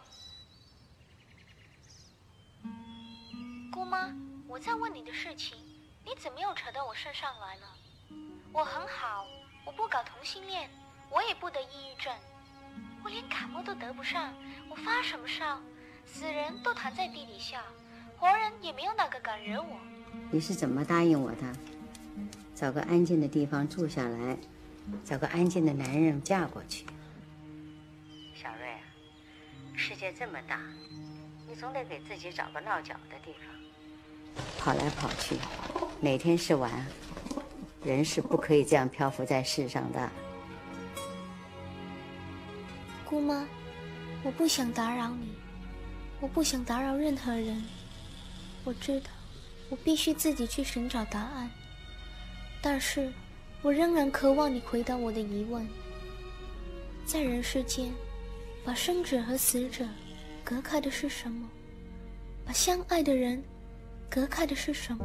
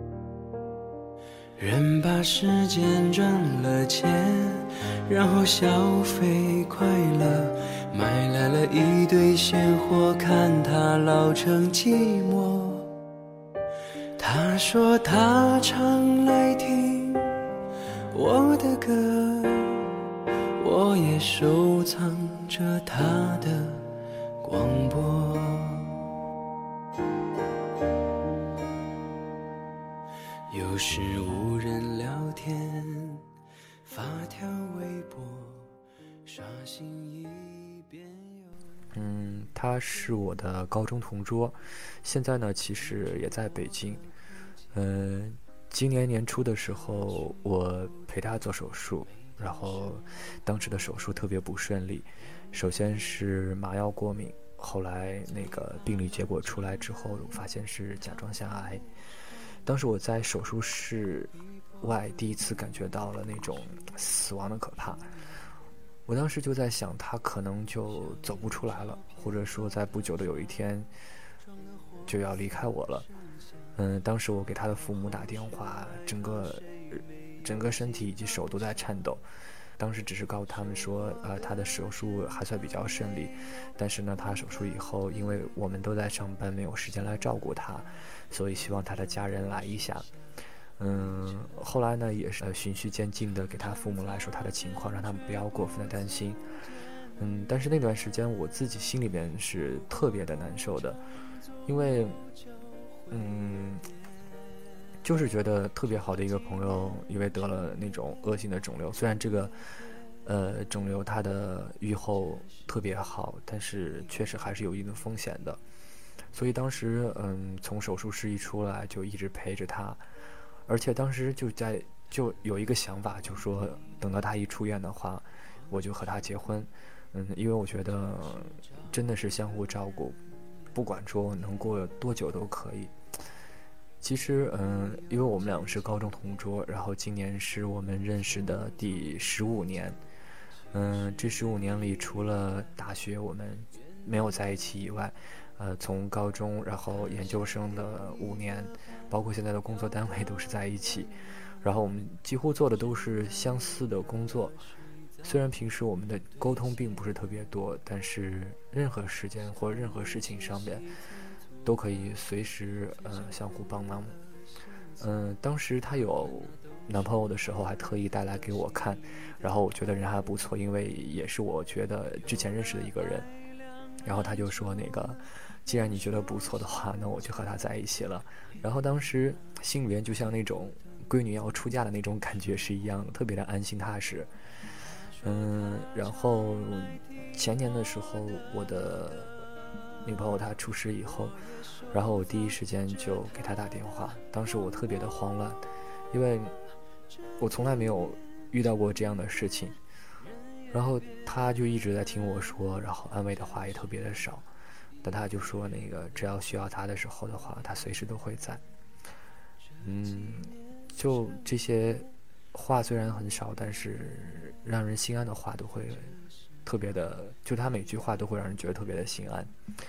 然后我们上高中的时候，应该是可能是相互喜欢过吧，但是当时谁也没有往那方面去想。因为我记得当时，呃，因为大家复习都特别的辛苦啊，都特别的紧张，然后我每天晚上都不回家吃饭，然后他每天晚上回家吃完饭以后，还要给我把那个晚饭带过来，然后最近我们有那个高中的聚会，高中同学的聚会，然后大家都在那调侃说，其实我们两个从那会儿开始 就应该在一起了。呃，现在也是这个班级里唯一的两个没有结婚的人。然后大学的时候，我们说要考从找，就是大学的时候我们说要考同一所大学，但是后来因为我家里的原因，我就我们就没有能在一起上学。大一的时候，她有了男朋友，我还在那个小路灯下面郁闷了好多天。嗯，但大二的时候我也有女朋友了，所以我们就又回到了那种平衡的状态，在。报考研究生的时候，他就问我说要考哪里，我就说要考北京。呃，他都没有问说为什么，那就说那你考的话，我也就考那儿吧。那你就帮我选个导师吧。然后，其实我来北京是为了一个不值得我爱的人来了北京，但是呢，他也就一起来到了北京。然后我记得我小时候经常就把自己那种呃乱哼哼的那种调调录下来，强制给他听，然后就问他好不好听。然后他每次都说很好听，我说嗯，我带你去吃好吃的吧，呃，不管吃什么他都觉得特别好吃。其实长大了也是一样，我就说我们去吃饭吧，他说吃什么，我说那门口只有必胜客，那就必胜客吧，他说好吧，我说那就梅州东坡，他说好啊也行啊，我说算了算了，我们去吃牛肉面吧，他说也可以啊，从来没有问题，他从来都是什么都可以，而且我带他去吃什么。他都，他都会吃的很开心。但是，像类似于我说，嗯，那你和，呃，就是你的前男友与复合吧，他就会特别坚定的说，都分开了，分开了就分开了，过去了就过去了，这些事儿不说。在这些事情上面的话，他是非常有主见的。今年对我们来说都非常的不容易。有一天，呃，我从医院出来去找他吃饭。然后从头到尾的把我这五年是怎么一步步走过来的告诉他，然后当时我就说着说着就提到了爸妈呀这样，然后那个眼泪就会觉得像忍不住的就那种往出来流，因为我记忆中我应该来北京之后都没有再哭过了，但是那天就和他说话的时候就不停的哭不停的哭，然后他就坐在我对面，就眼睛里面那种。怜惜的那种感觉，那种眼神，那种眼神是我这么多年来从来都没有看到过的。因为我一直都是一个超级自我，就是不能叫自我，其实我一直是一个特别独立自主，然后不依赖任何人的人，就会让所有人都觉得我非常的坚强啊、乐观呀、独立啊，然后从来没有在任何人面前显示出来自己非常脆弱啊或怎么样。但只有在他面前，才会把自己非常真实的一面表示出来。然后，呃，记得那天我们在一起吃饭，然后看着他脖子上那个手术的刀口，然后我把我自己的药吃完之后，我就说，嗯，十五年前我们坐在那个摆满书桌的高中课那个课堂里，然后我们做题啊、听歌啊、开玩笑啊，然后，呃，在底下然后开那个老师的玩笑或者被老师批。但我们谁都没有想到，就十五年后我们还能坐在一起，但是更没想到，就是十五年后我们两个都是这个死样子，然后坐在一起。不过，真的是好幸福，就是还有那天我们一起吃完饭，然后走出餐厅，走出餐厅的门口，他就说：“嗯，我还是陪你去医院吧。”那句话一直到现在都会让我觉得特别的温暖和幸福。其实他也很少听我的广播，每次我都会把我录好的东西，然后传给他，让他来听。所以我觉得他应该不会听到这些东西，但是我还是想告诉他，嗯，真的是也不能叫对不起，因为，嗯，你住院的时候，我想说要娶你，其实并不是因为你病了，也不是因为，呃，当时我怕你。缺乏活下去的勇气或动力，其实我觉得这些东西对你来说都不是问题。我当时之所以那么笃定的想娶你，是因为我突然觉得我们在一起的时间好像没那么多了。我觉得我不想再错过了。我不想等到有一天我彻底失去你了，然后我才后悔。其实，就是当时觉得，因为就是疾病啊或者怎么样，就突然使生命的长度突然变短了。以前我觉得不管怎么样，以后呃就会一直拥有彼此啊怎么样的。但是突然间我就觉得，如果我再把再不抓住的话，那可能以后就只有后悔的机会了。但是那天我把我要娶你的这个消息和这个想法告诉我爸妈，因为我妈她是一个特别善良的人，她一辈子都在照顾不同的病人，所以她听到这个情况之后，她一直在说服自己，就说，嗯，说服她自己来接受这个事情，然后。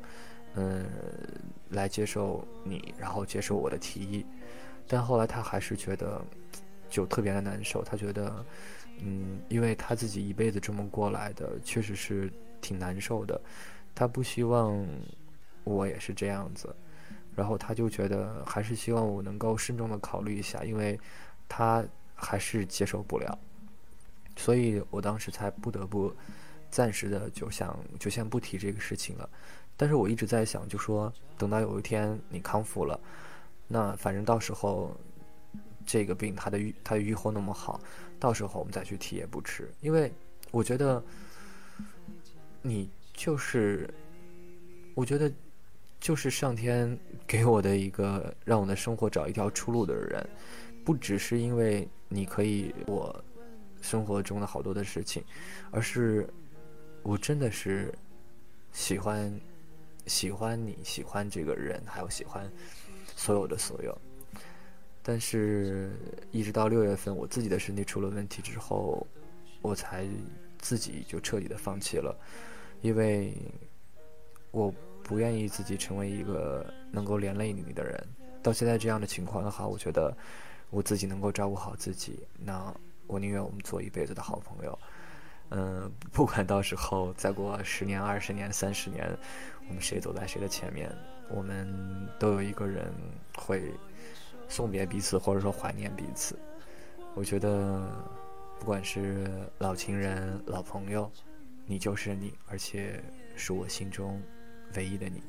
这是他一个人的第五年。这几年，城也变，人也变，这是他一个人的第五年。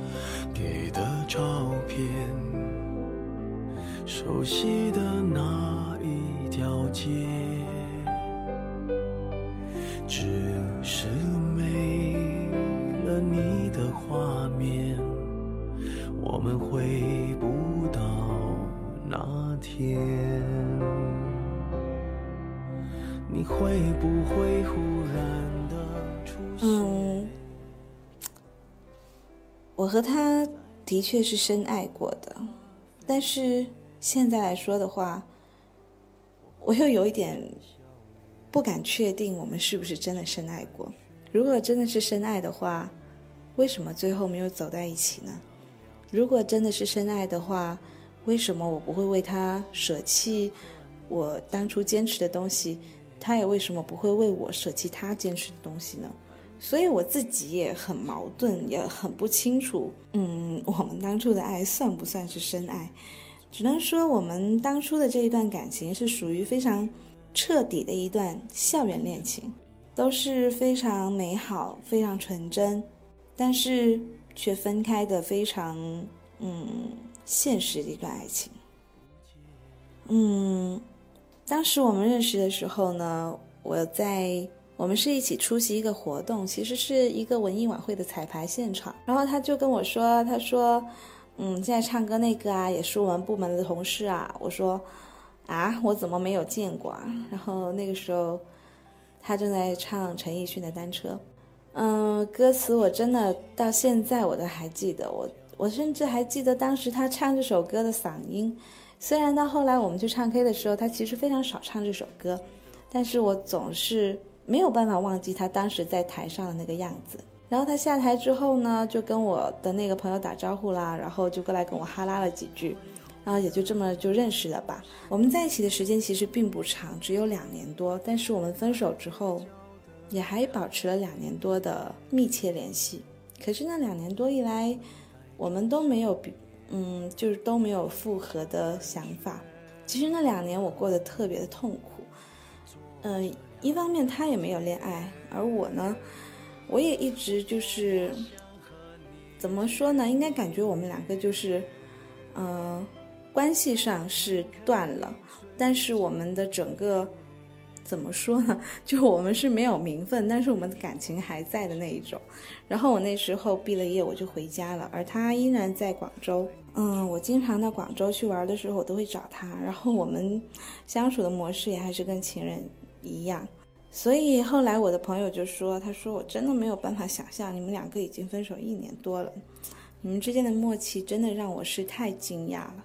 可是当时我们没有考虑复合这个问题，是因为我们都觉得如果再重新选择一次，就是家人跟爱人这样子的一个选择题的话，其实对于大家来说都是一次二次伤害，就没有必要去戳破这样子的一层关系。”就好像在等彼此就重新开始新的生活，然后才慢慢的从这一段关系里淡出去一样。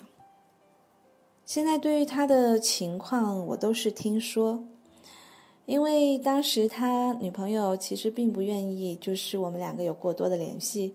嗯，因为前女友这个词一向来说都是非常敏感的，好像跟他搭上边的都不是什么好事儿。虽然我的确什么都没有做。那么，既然他不喜欢的话，就就出于尊重，我还是决定呢，要和他就是取消联系吧。所以后来关于他的一切，我都是听说了。那么我听说他终于实现了他大学时期的梦想，呃，开了自己的工作室，然后从事设计。虽然我没有亲眼去见证，但是对于这一个梦想的实现，我还是感到非常开心。也表示非常祝福，我觉得以他的能力一定可以做得很好，而且我也听说去年底的时候他结婚了，虽然我有点意外，但是我觉得每一个人都会在一定的时期遇到一个想和他共度一生的人，对吧？然后在今年的时候，他的妻子为他生了一个可爱的小公主，那个小公主非常的漂亮。嗯，然后现在想起的时候，我会有一种就是时间飞逝的感觉，就觉得当时我们还那么青春，就是还可以在天台上面数星星，然后还可以就是搂在一起受冷风吹。可是现在大家都已经各自结婚，有了自己的家庭，然后有了自己的生活模式。那么现在我们两个一个南一个北，虽然在同一个省份。但是也有可能永远都不会再见了啊！其实这个对于我来说一直都是一个比较遗憾的事情。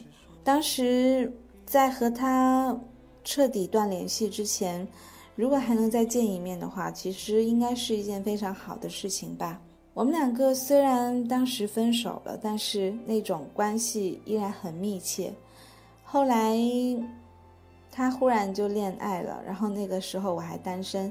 虽然有一点接受不了吧，好像真正的失恋了一样，但是心里还是充满了祝福，因为，呃，没有必要，就是呃一直拖拉着这样子的一个关系，所以他恋爱了，我心里是充满了祝福的。这个是说真的，我一点儿都没有在就是煽情。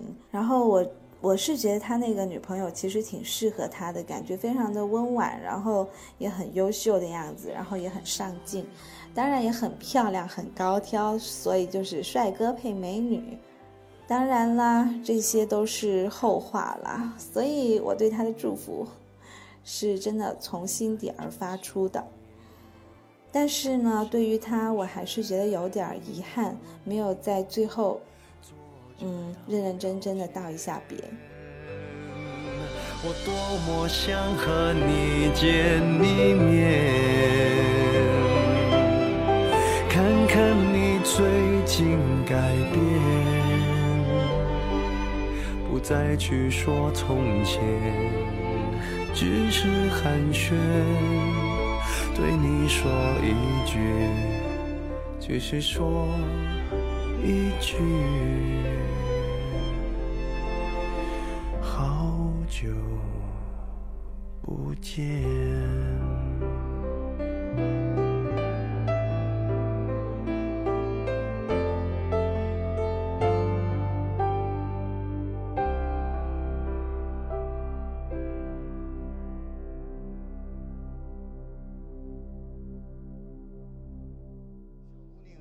气可嘉呀！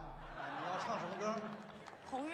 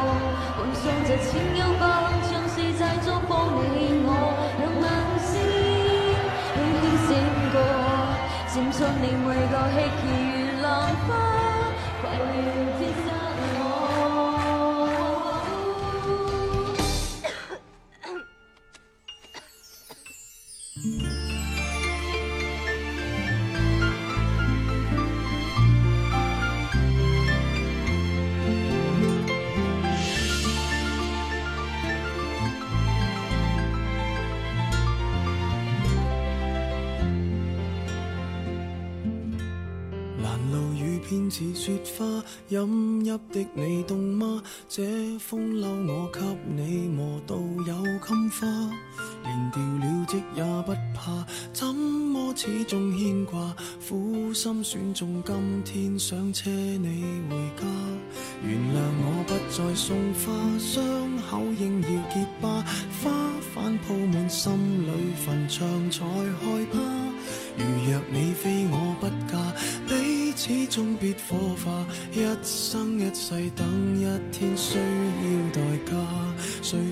我们大学的时候还是挺多接触的，也经常一起出去玩、唱歌啊、吃饭啊，然后同学之间学校的组织的活动，我是一直都非常非常喜欢他了。但是他喜不喜欢我，我到现在都不知道。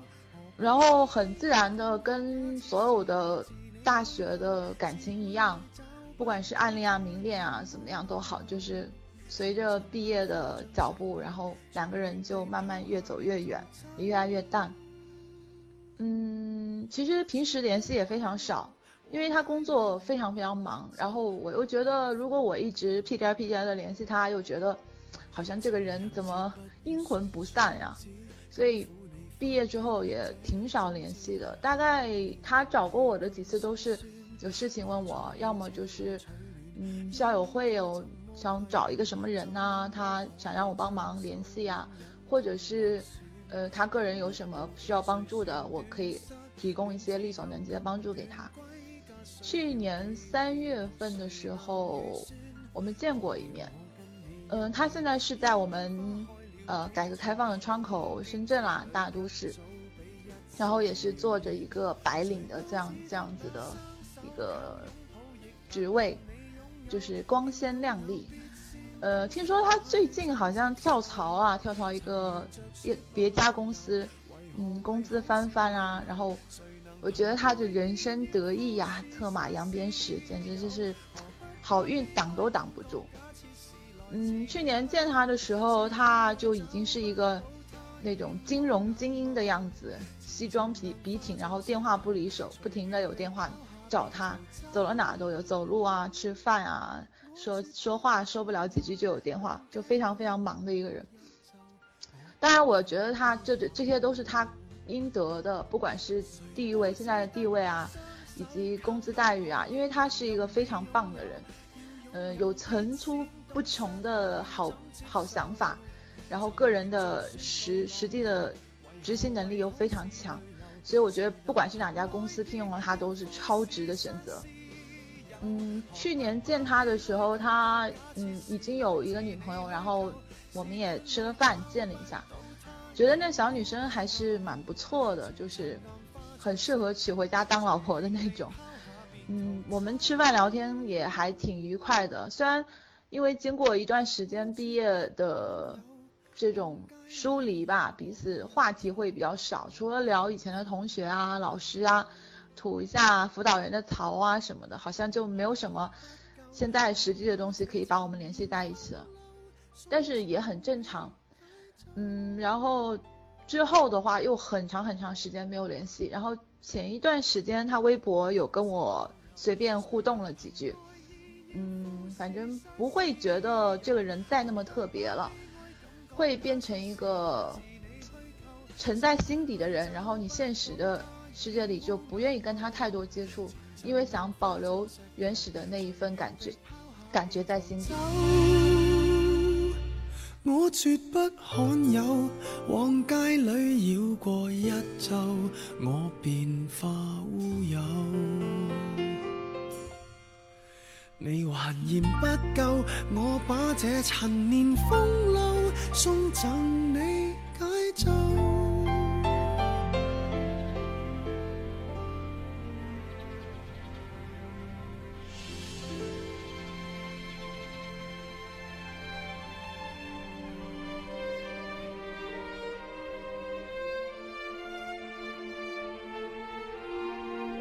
不久，我发现有了你的孩子，我决定搬走。你叫我怎么告诉你呢？你是永远也不会相信，一个少女，她曾经也将一直对你这么一个并不重视的人，坚贞不渝的。你也永远不会坦然无疑的承认这孩子是你的亲生之子。你也许还会觉得我另有企图。你会对我疑心，在你我之间会存在一片阴影，一片淡淡的怀疑的阴影而我是有自尊心的，我要你一辈子想到我的时候心里没有忧愁。我宁可独自承担一切后果，也不愿意变成你的一个累赘。我希望你想起我来，总是怀着爱情，怀着感念。在这点上，我愿意在你结交的所有女人当中成为独一无二的一个。可是当然，你从来也没有想过，你已经把我忘得一干二净。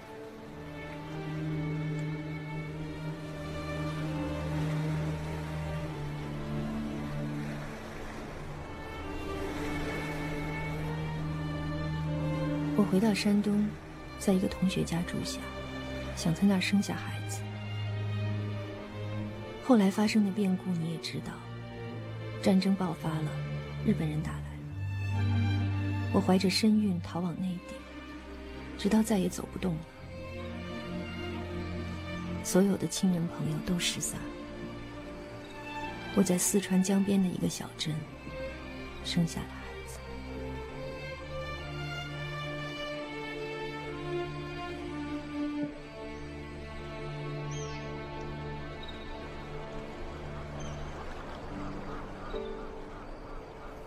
不能把你留住，可是，现在我可以把你永远交给我了。我可以在我的血管里感觉到你在生长，你的生命在生长，我们的生命连在一起。正因为如此，我感到如此幸福。你再也不能从我身边溜走。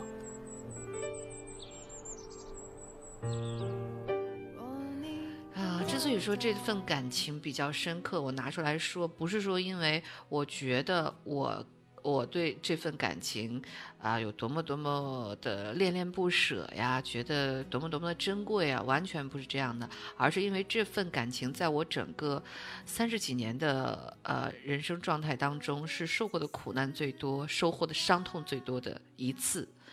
那当时的时候，呃，他比我小三岁。属于呃比较早期的姐弟恋，嗯，然后我觉得我是付出了所有的，当时的这怎么讲，母性大爆发，付出了所有的爱，呃，以前不爱做饭，谁不是家里的独生子女乖乖女喽？所以不爱做饭，不会做家务，但是我当时就真的是找到网上呀，找菜谱啊，呃，变着法儿的。做好吃的饭，然后他加班要到晚上十点多，我就打车过去把饭送下，看着他吃下一口两口，其实也说不了什么好听的话给我，哎，我就特别心满意足，哎呀，真好吃了一口我做的饭，好开心哦，然后再心满意足的拿着剩下的饭再回去，然后那个时候慢慢的工作有了起色，哎，也有了自己的固定收入。然后给他姐姐介绍了工作，带他弟弟出去玩，然后他事业遇到瓶颈的时候，我把我五万块钱的这个存款拿出来支持他的事业。呃，那肯定当时也是受到了父母非常非常这个强烈的阻止，因为这咖啡男他的家庭条件非常的不好，出自农村，呃，工作其实像这样的工作，说是副总也是给别人打工，比较不稳定。没有车，没有房，没有固定工作，这就是三无人员嘛？哪个父母愿意自己的女儿嫁给这样的人？所以当时我父亲就是没收了我的车，呃，甚至是就是说，如果两个人不断，就不要回家。我当时就傻了吧唧的，就真的是离家出走了，就搬到呃咖啡男租住的一个非常破旧的屋子里面去跟他一起住。天天给人家洗臭袜子，给人家打扫卫生。以前自己在家里都不干的活儿，就全都捡过来干了。嗯，所以说，真的说，有的人会说，两个人呃度过了一段艰难的时刻，一定会未来收获共同的幸福美好。这真的就是屁话。你永远不要指望，反正这件事上我是学到了，你永远不要指望我对你好一百分，你会回馈我一百分的好，那是不可能的。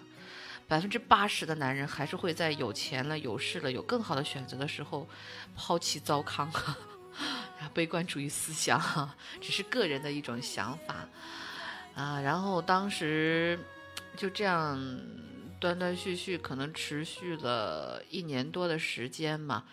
突然有一天，他就回来跟我讲：“我们分手吧。”我就又觉得好懵啊！为什么？原因是什么呢？他又给了我一个让我更懵的原因，原因是我觉得你太好了，我们俩没吵过架，没吵过架也可以成为分手的理由吗？当时我就是呃，就是嗯，头脑一片空白。然后我说好吧，那你给我一个月的时间让我思考一下。然后这一月的时间，呃，我们就处于半分手和分居的状态。呃，我就搬到了闺蜜家，然后恰恰非常不幸的是，那个时候又发现自己意外怀孕，又我就给她打了个电话，打电话我就跟他讲有这么一件事情，我意外怀孕了。他停了大概有三五秒之久，对我说：“那你想怎么着呢？”我说：“那我不想怎么着。”我就把电话给扣了。这一刻开始呢，我就觉得我真就是个傻逼，怎么就能傻到这种份儿上？然后我就选择了一个人去做手术，然后回来，正好又因为闺蜜。那个时候真的是特别的倒霉，闺蜜在这个时候，因为我们两个是工作关系，她在事业上踩了我一脚，做出了一些背叛的事情，我又从闺蜜这儿搬出来，嗯，无家可归，又不能回家，你说刚做完手术怎么回家？怎么跟家长说？所以我就又给他没有办法，给他打电话说，我需要借住你住的地方。那他说好吧，你去住吧，我走，然后。我做完手术，自己一个人爬到六楼上，搬进那所破旧的屋子，天天睡在光溜溜的硬板床上。那他呢，派出了他的姐姐为代表来照顾我，说是照顾，其实也没怎么照顾，就是呃做做个饭，就最多是做个饭。然后他姐姐也是实在是于心不忍，在我在住的第三天的时候，他他就把他弟弟叫回来。他进门之后坐在沙发上，然后我就看他的变化。这个人感觉比我们俩人在一起的时候更加光鲜亮丽了许多。然后呢，嗯，手上多了一枚戒指，手机换了一部新的，好像手机的桌面上是另外一个陌生女子的肖像。我就心里大概明白是怎么一回事儿了。他默默地坐在沙发上陪我吃了一顿饭，然后背起包说：“我有事儿，我先走了，你好好休息吧。”啊，我说好，我再待两天，一共是住了五天嘛，你待两天我就走了。然后五天之后，我就离开了这所房子，转而投奔自己的父母。所以我真的要说，这个世界上可以毫无保留的，绝对不会嫌弃你多么的落魄、多么的贫穷等等，多么多么的就是不堪的，啊，并且无私给予你爱的，只有父母，真的是只有自己的父母。回去之后，我就没有说太多，我就是说啊，我分手了，我很不开心，回来住了。嗯，父母就什么都没有说，没有说。我大概在一个月的时间之内也没怎么说话，基本上每天就是看书、听音乐。然后爸妈呢，就是开着车，假装不知道我这些事儿，呃，带着我到处去溜一溜啊。然后说：“你看大明湖建立的，哎呀，很好啊，景区很漂亮啊，啊，我们今年去海边儿呃去游玩吧，你看多凉快啊。”我就嗯啊，然后自己经常一个人发呆，会哎亏好是长头发嘛，挡着脸，然后默默的流泪，爸妈就假装看不到，这么断断续续的，然后一直到从海边散心回来，忽然间有一天，我就觉得我豁然开朗了，我就觉得自己是这个世界上最傻的人，为什么这么虐待自己呢？别人还指不定在外边风流快活成什么样呢？所以这个突然有一天，我就给他打了个电话，他接到我的电话也很意外，呃，我就说，我说，呃，我这个已经想清楚了，那我们分手吧，立刻马上现在，嗯，你欠我的五万块钱，麻烦你写一个欠条，如果现在没有现钱，那你可以分次还给我，写一个最后日期，我曾经啊两个人住在一起的所有的东西我都不要了。你要是想留就留，不想留你扔到垃圾箱或者是送给人，那你都自便。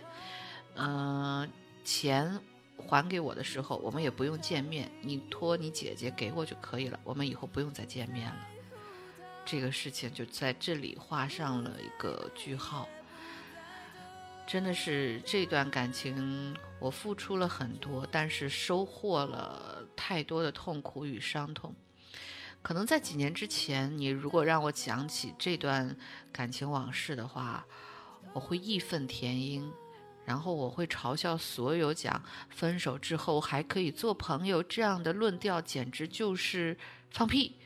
但是现在过了这么多年，我找到了自己爱的人，有了自己啊，这个非常亲爱的小宝贝，经历了我人生中一个又一个的节点。这个时候，我再回想起这段往事，你们可以觉可以发现，我真的是很淡然了，说的也很平淡了。有的时候甚至有些自嘲。我觉得这是我人生当中的一个，怎么讲呢？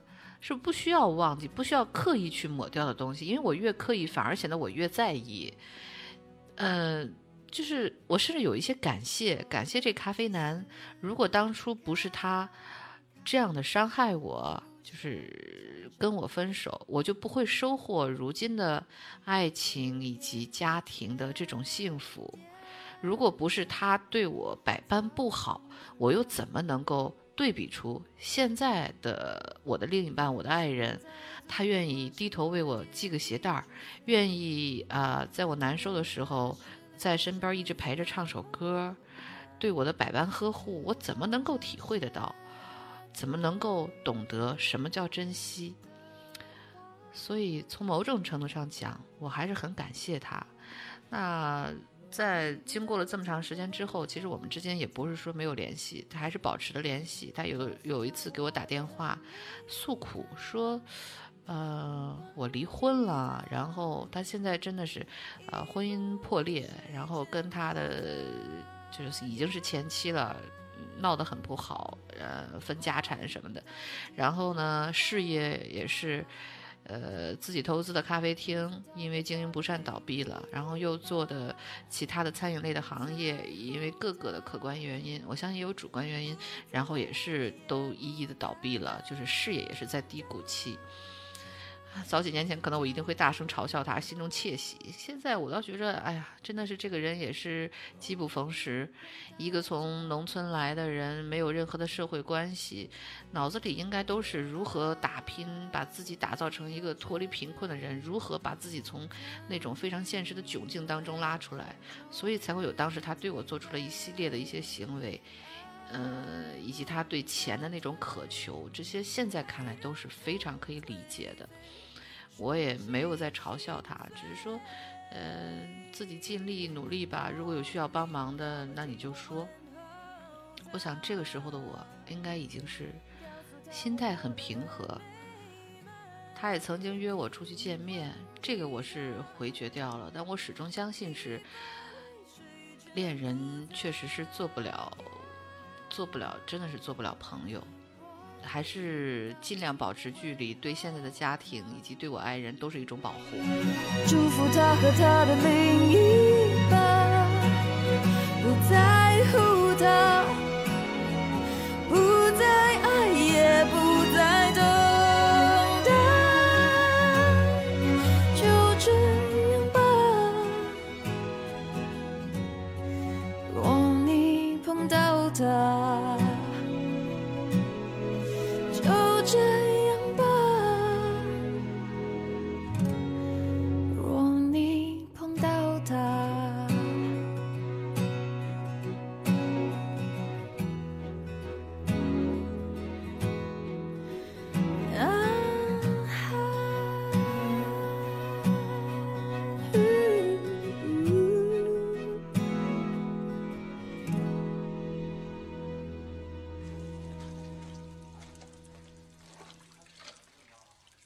湿着头就来了，我就是想来看看你。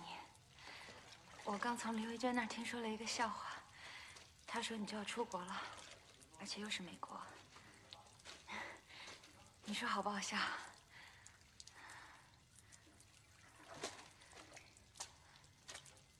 陈文，你先跟我来，我们换个地方说。不用了，在这说挺好的。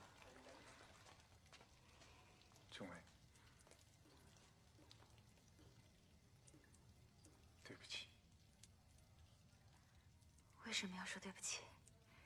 你是不是又干坏事了？他们说的都是真的。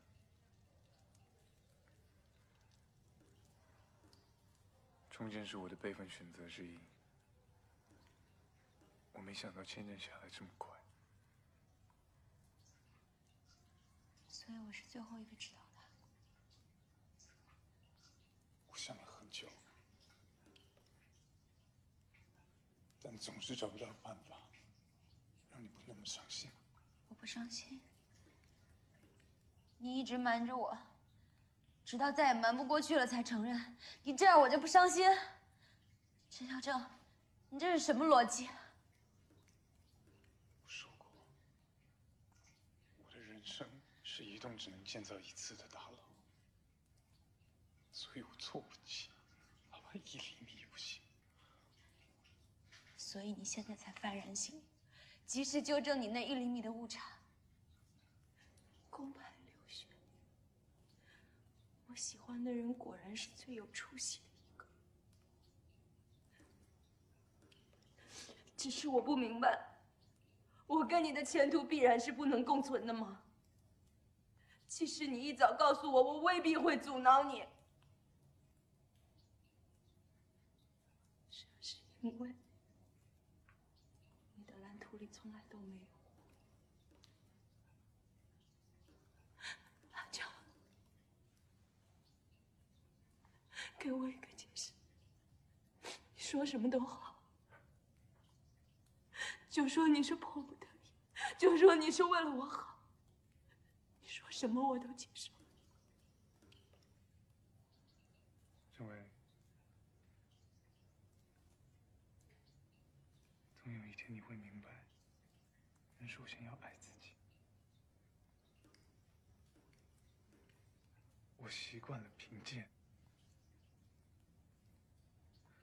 我没有办法，我爱的女孩子忍受贫贱。为什么你就觉得跟我在一起会贫贱？为什么你连问都没有问过我？也许我愿意跟你一起吃苦呢。但是我不愿意。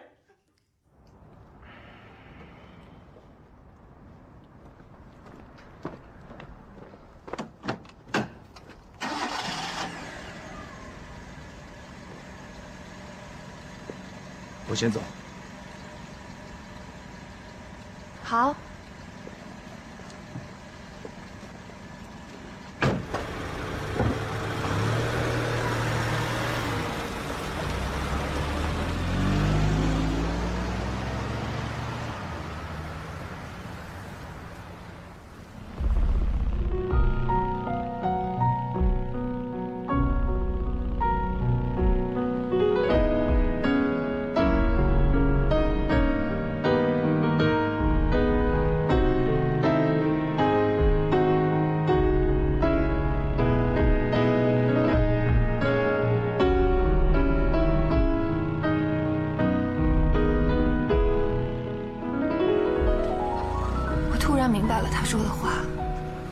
追上这辆车，我要对他说，我知道我做错了什么。你可不可以原谅我？可不可以再等等我？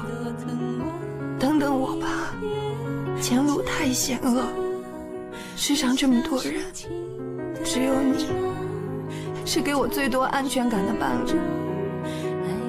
请不要就这么放弃我，请你别放弃我。我不再要那些一击即碎的自尊了，我的自信也全部是空穴来风。我要让你看到，我现在有多卑微。你能不能原谅我？请你原谅我。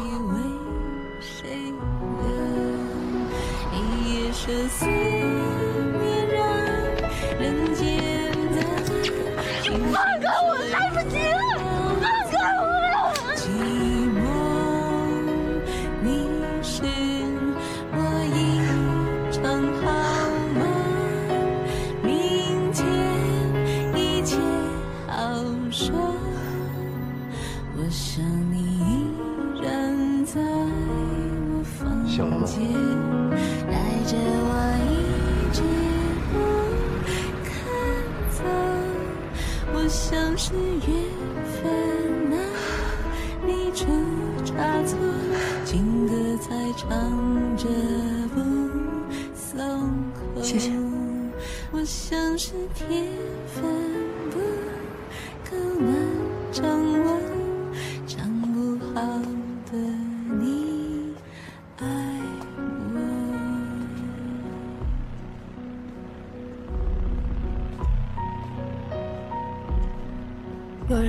说过，世上最肮脏的，莫过于自尊心。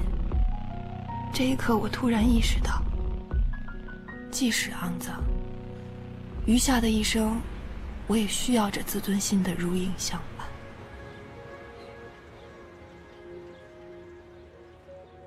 我们俩的，我们俩第一次见面呢，是在我们大学的军训的军训的时候。当时呢，所有的人都穿着同样的迷彩装。当然了，大家都混在一起，根本就看不出谁是谁，因为穿的衣服都是一样的。但是唯独他，唯独他在我面前出现的时候，我就眼前一亮。我说：“哎呦，这姑娘怎么这么漂亮啊？而且与众不同。哎，我要是能跟她要是要是认识啊，交个朋友该多好。”当时只是一个奢望，当然了，只是真的是发自内心的说，这真是一个奢望。呃，后来我跟他毕竟是在一个系，嗯，所以见面的见面的机会和和次数也比较多。啊，况且当时我也是在学校里边比较爱嘚瑟那种人啊，就经常有什么活系里一些大型活动都少不了我，而且少不了他。她当时也是算是多才多艺那种姑娘，经常会跳个舞啊，表个演呐，那种光鲜亮丽的那样子啊。越是这样姑娘呢，当时确实给我很大的一个吸引。我觉得这姑娘太有才了，而且气质跟一般的姑娘也不一样，就是就感觉就感觉这姑娘很与众不同，让你过目难忘。当时我就怀疑自己是不是就一见钟情的那种感觉啊，嗯，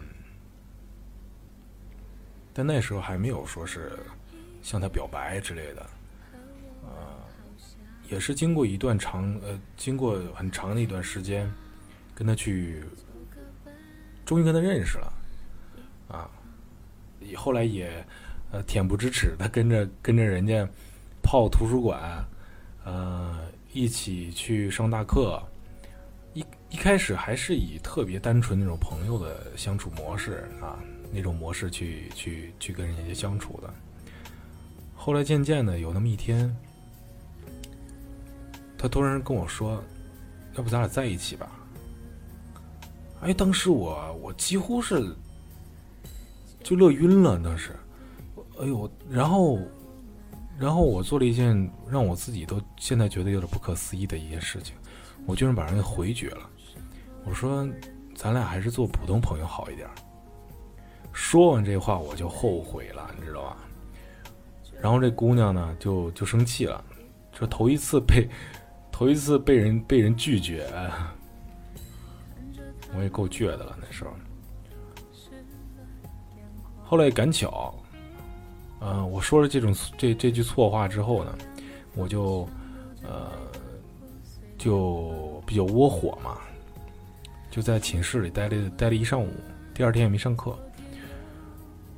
后来他就问我这身边的同学，就说：“那个小明哪儿去了？怎么没来没来上学呢？没来上课啊？”嗯，大家都说我病了。后来那会儿呢，正好我接了一个家，在寝室里的时候接了家里一个电话，说家里那边有点事儿，要回一趟老家。然后去办老家的这个事儿的过程当中呢，我渐渐就想明白了。我想，我确实是希望能跟他在一起，他是确实是我一个梦中情人啊。于是呢，我我我办完家里的那个事儿之后，我就跑到一个山坡上，呃，拿起电话给他打电话。那时候那山顶还有信号，嗯，挺给面子。到山顶上呢，我记得是个冬天，刮着西北风，哗，那个。鹅鹅毛大雪在那飘着，我对着电话喊：“我说，我说，小磊，确实啊，我这姑娘名字叫小磊，小磊，那个我喜欢你，我们还是在一起吧。”然后电话那边呢就说我听不见，然后我就好吧，你听不见，我就站在那个山坡上，对着对着绵延不断的山山峦啊，我就开始喊。我说：“小磊，我喜欢你，跟我在一起吧。”当时那种回音就不用说了哈。后来人家答应了，同意了。于是乎，我下了山，直接打了个车飞奔回学校。到学校门口呢，有个花店。当时也穷啊，也没多少钱，钱都花在打车上面了。毕竟那个学校离我们老家挺远的。然后就，然后就买了一朵，我记得特别清楚，买了一朵倍儿大倍儿大的那种，那个叫黑玫瑰啊，叫红玫瑰啊，特别特别红。我就握着那只玫瑰花，我就去找他，去他的寝寝室楼下面找他。到了他寝室楼下呢，看见他下来等我。哎呦，那个场面一直都在我的脑海当中。他就站在那儿，手里拎着拎着水水，那叫什么暖水瓶，然后穿着那个羽绒服，淡黄色的羽绒服，在那儿等我。我就走了过去，从怀里掏出了那支玫瑰花，送给了他。然后我们俩就啊拥抱在了那个叫什么暴风雪当中，就在一起了。那段时间我特别幸福，虽然说在校园里头遭到了无数男生的白眼啊，但是依旧是有那种，哎呦那种优越感。你看这姑娘没到你们手吧，落落我手里了吧，就那种感觉。但是，我身边那些朋友却没有一个看好我们，特别是跟我走的特别近的那几个兄弟。他说：“你们俩走不远。”我倒没有想太多，我倒是觉得这姑娘是我认认准的，我一定要给她幸福。确实这么想。现在回想起来，自己当时很很天真啊。但是，我想那个阶段，这种想法应该是正常的。后来我们俩也经历了很多事情，很多故事，啊，彼此的一个信任和。感情也逐渐的越来越深了。可是这姑娘呢，她给我感觉就是一直都很理性。都说同个年龄段的男孩和女孩，往往都是往往都是女孩更成熟于男孩。她真的比我当时要理性的很多。嗯，我记得我们俩是在当年的。应该是大年大年初三，她在他在外地学习，然后呢，我们之间我们之间都是用手机电话来进行联络。当时我还想等他从外地回来学习回来之后，我再带他去哪儿玩儿。但是突然有那么一天，他跟我说打电话跟我说：“呃，明辉，你知道吧？那个咱们俩。”咱们俩的事儿被我妈知道了。我说好事啊，被你妈知道又怎么样？她说，我妈不希不希望我们俩在一起。我当时脑子里犯浑，我就直接跟人说：“我说那个，我会证明给你妈看的，我会对你好，我会给你，我会给你幸福。”后来呢，这姑娘就说。既然你这么说，那我们分开吧。我一听这话，我觉得自己五雷轰顶，知道吗？真的是那种感觉，我都不知道怎么往下接了。我没想到他会这么直接的跟我说。我说为什么？他说我不想让你活得太累。当时我不理解，但是我现在理解了。他当初跟我在一起呢，就是因为跟我在一起很快乐，很简单。没有压力，但如果说让我背负起一个一个人的未来，在那个年龄段，确实很不现实。他看得很透，因为人在外地嘛，我也没有任何办法。他就说：“呃，我们分手吧。”然后电话就挂了。我不知道他是不是已经准备很久了，他在跟我说这句话。呃，我记得好像足足有两三个月我没缓过来那个劲儿，就是每到晚上都睡不着觉，一旦想起他，我就浑身冒冷汗那种感觉。啊，我觉得当时真有点神经病了。呃，但是后来呢，我也跟他也保持了一些联系，就以朋友的那种身份保持联系。我记得是在零八年，零八年大家都知道，当年呃，在零八年的时候有一场大地震，啊、全国上下包括我们学院也在做一些募捐、支援灾区的一些活动，就赶寸了，你知道吗？赶寸在什么时候呢？就在那段时间，我们因为我那时候是在学在学生会里边做点做点事儿，我们学生会呢，到到那个那个五六月份也到换届的时候了，然后呢，我们系里的领导呢就想带着我们这帮学生出去玩一趟，让我们这帮人呢去做个相关的策划。于是呢，这活儿交给我身上了，我就天天跑这个事儿，就没有想到说是要给灾区的人民呐、做一些力所能及的一些东西啊，没有。然后呢，突然有一天晚上，我接到这一电话，好久没有联系的他给我打的。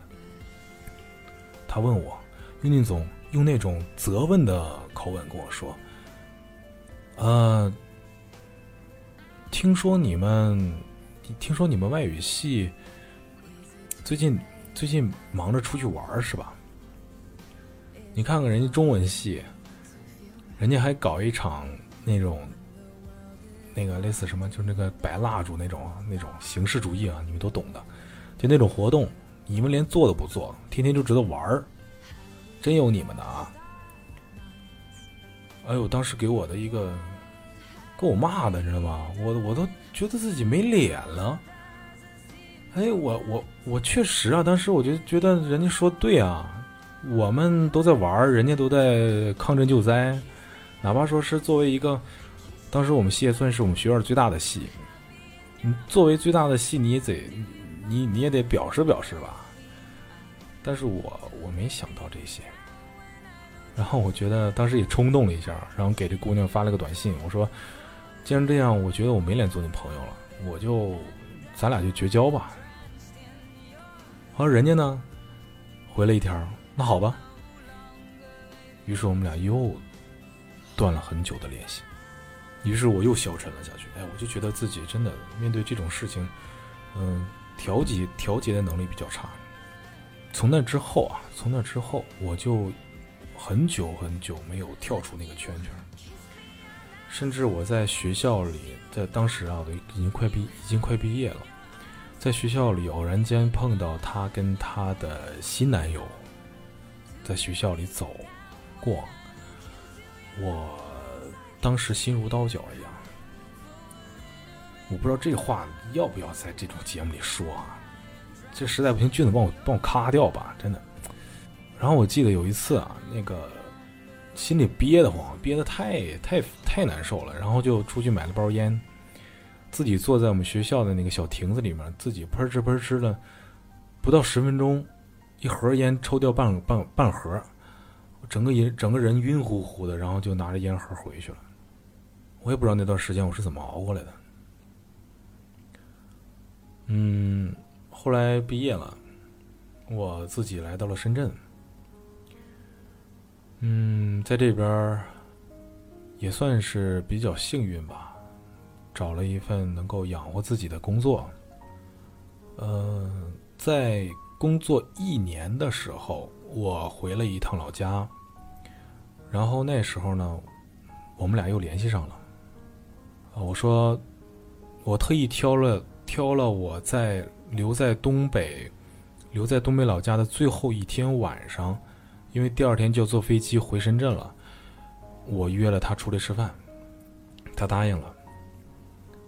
我当时特别紧张，我就想，我得给他表现出我自己混的还可以，没有太惨。于是呢，我找了一一家我们当地比较比较比较好的一个饭店，我说咱咱就这儿吃。我请客，他说好，然后我就我先到的，坐在那儿等他，然后心里头跟装了个小鹿似的，扑腾扑腾一顿撞啊。等了有个十来分钟，人人来了，还是那么漂亮，还是那么，嗯，点点点点点点。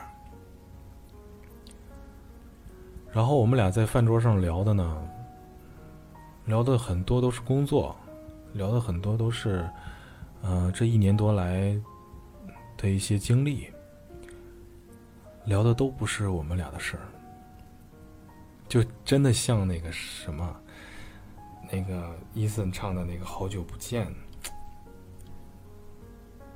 什么都没有说，就说了好久不见。后来我点了一桌子菜，我一口都没吃，因为实在吃不下去。他呢，不停的吃，不停的吃，还有一个劲儿说：“你吃啊，你倒是，你浪费吗？这不是？”我说：“我不吃，你先吃吧，我吃过了。”然后，当时我跟他聊天的时候，我知道了他，他去了北京，因为那时候他也毕业了，他去北京工作，在那边家里有有有有家属，而且安排的工作也不错。我当时就跟他说：“好好干吧，等以后我有机会去北京找他玩就很很俗套的这种这种唠嗑方式。后来呢，我就。我就跟他吃完饭了，我拦了个车把他送回家。我当时坐在副驾驶，让他坐在后排。我没有扭过头看他，我知道这是我们俩最后的一次见面了。嗯，然后呢，我就说，呃，等你有机会到深圳啊，等你有机会到深圳，我招待你。他同样的说，等你到北京啊，我去招待你。然后到家了，他下车了，把门一锁，把门一关，砰！我们俩的联络和关系也跟这个这道车门一样关上了。后来我我我足有个两三年吧，有两三年都是一直沉浸在那种。忧郁啊，那种、那种难过啊、沮丧啊，那种、那种哎压抑的那种心情，两三年，真的很痛苦。确实，时间呢这种东西是很可怕的。当时最最痛苦的时候呢，并不是因为你失恋了，你你觉得这个人原来是跟你那么亲的一个人离你远去了，成为陌生人了而痛苦。你痛苦的是什么呢？是你觉得，你怕，你怕时间的随着时间的推移，你会将来对这个人不感兴趣，你会对这段感情不感兴趣，不会因为这个东西而痛苦，这才是你最痛苦的。当时怕这个，但现在呢，嗯，留下的都是满满的回忆，也挺好的，也挺好。他现在应该是在北京，如果如果稳定的话，应该还在北京。听听说他他应该快结婚了，而且他他未婚夫应该还条件还不错，嗯，最近还经常出国，啊，生意做的挺大的还，所以说我觉得我也不想去打扰人家，嗯。我的朋友啊，我的大学的一些一直走到现在的一些朋友，都在埋怨我。你说你把因为这段感情把你把你弄得这么狼狈，你至于吗？你你值当吗？你？我也觉得自己不值当，但是我觉得这就是一个经历啊。你别人想要还要不到呢。我痛苦，确实我痛苦过，我我也难受过，但是这东西，这段这段回忆等。等它绕回来的时候，当你觉得淡然的时候，它确实是一个难得可难能可贵的一段一段回忆，很宝贵。嗯，我很少跟别人分享这段故事，因为 我觉得太太墨迹、太冗长了，而且不一定别人都理解觉得我这人太二百五了，因为这么一姑娘就就消沉这么长时间。但确实是，我觉得这是一段很很赞的回忆，嗯。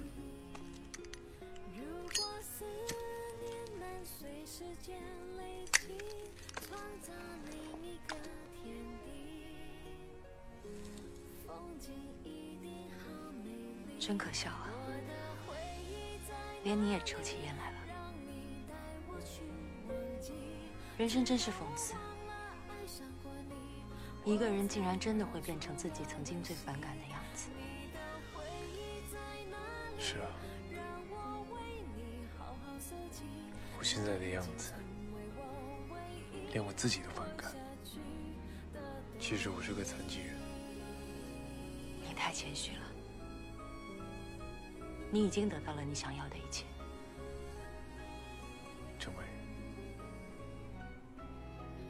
你当然应该恨我。你太高估你自己了。我不恨你，我只是鄙视你。你可以认为我是个唯利是图的人，连我的婚姻都是功利的。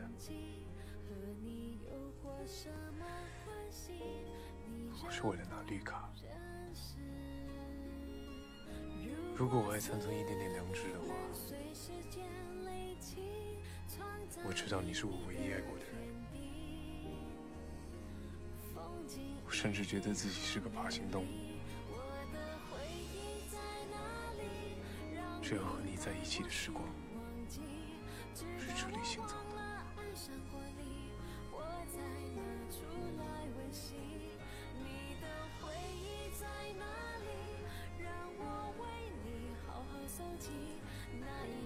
我曾经以为没有你的爱会死，其实爱情是死不了人的。陈校长，我很庆幸我终于可以不爱你。现在我们对于彼此都是无用之物，你可以走了。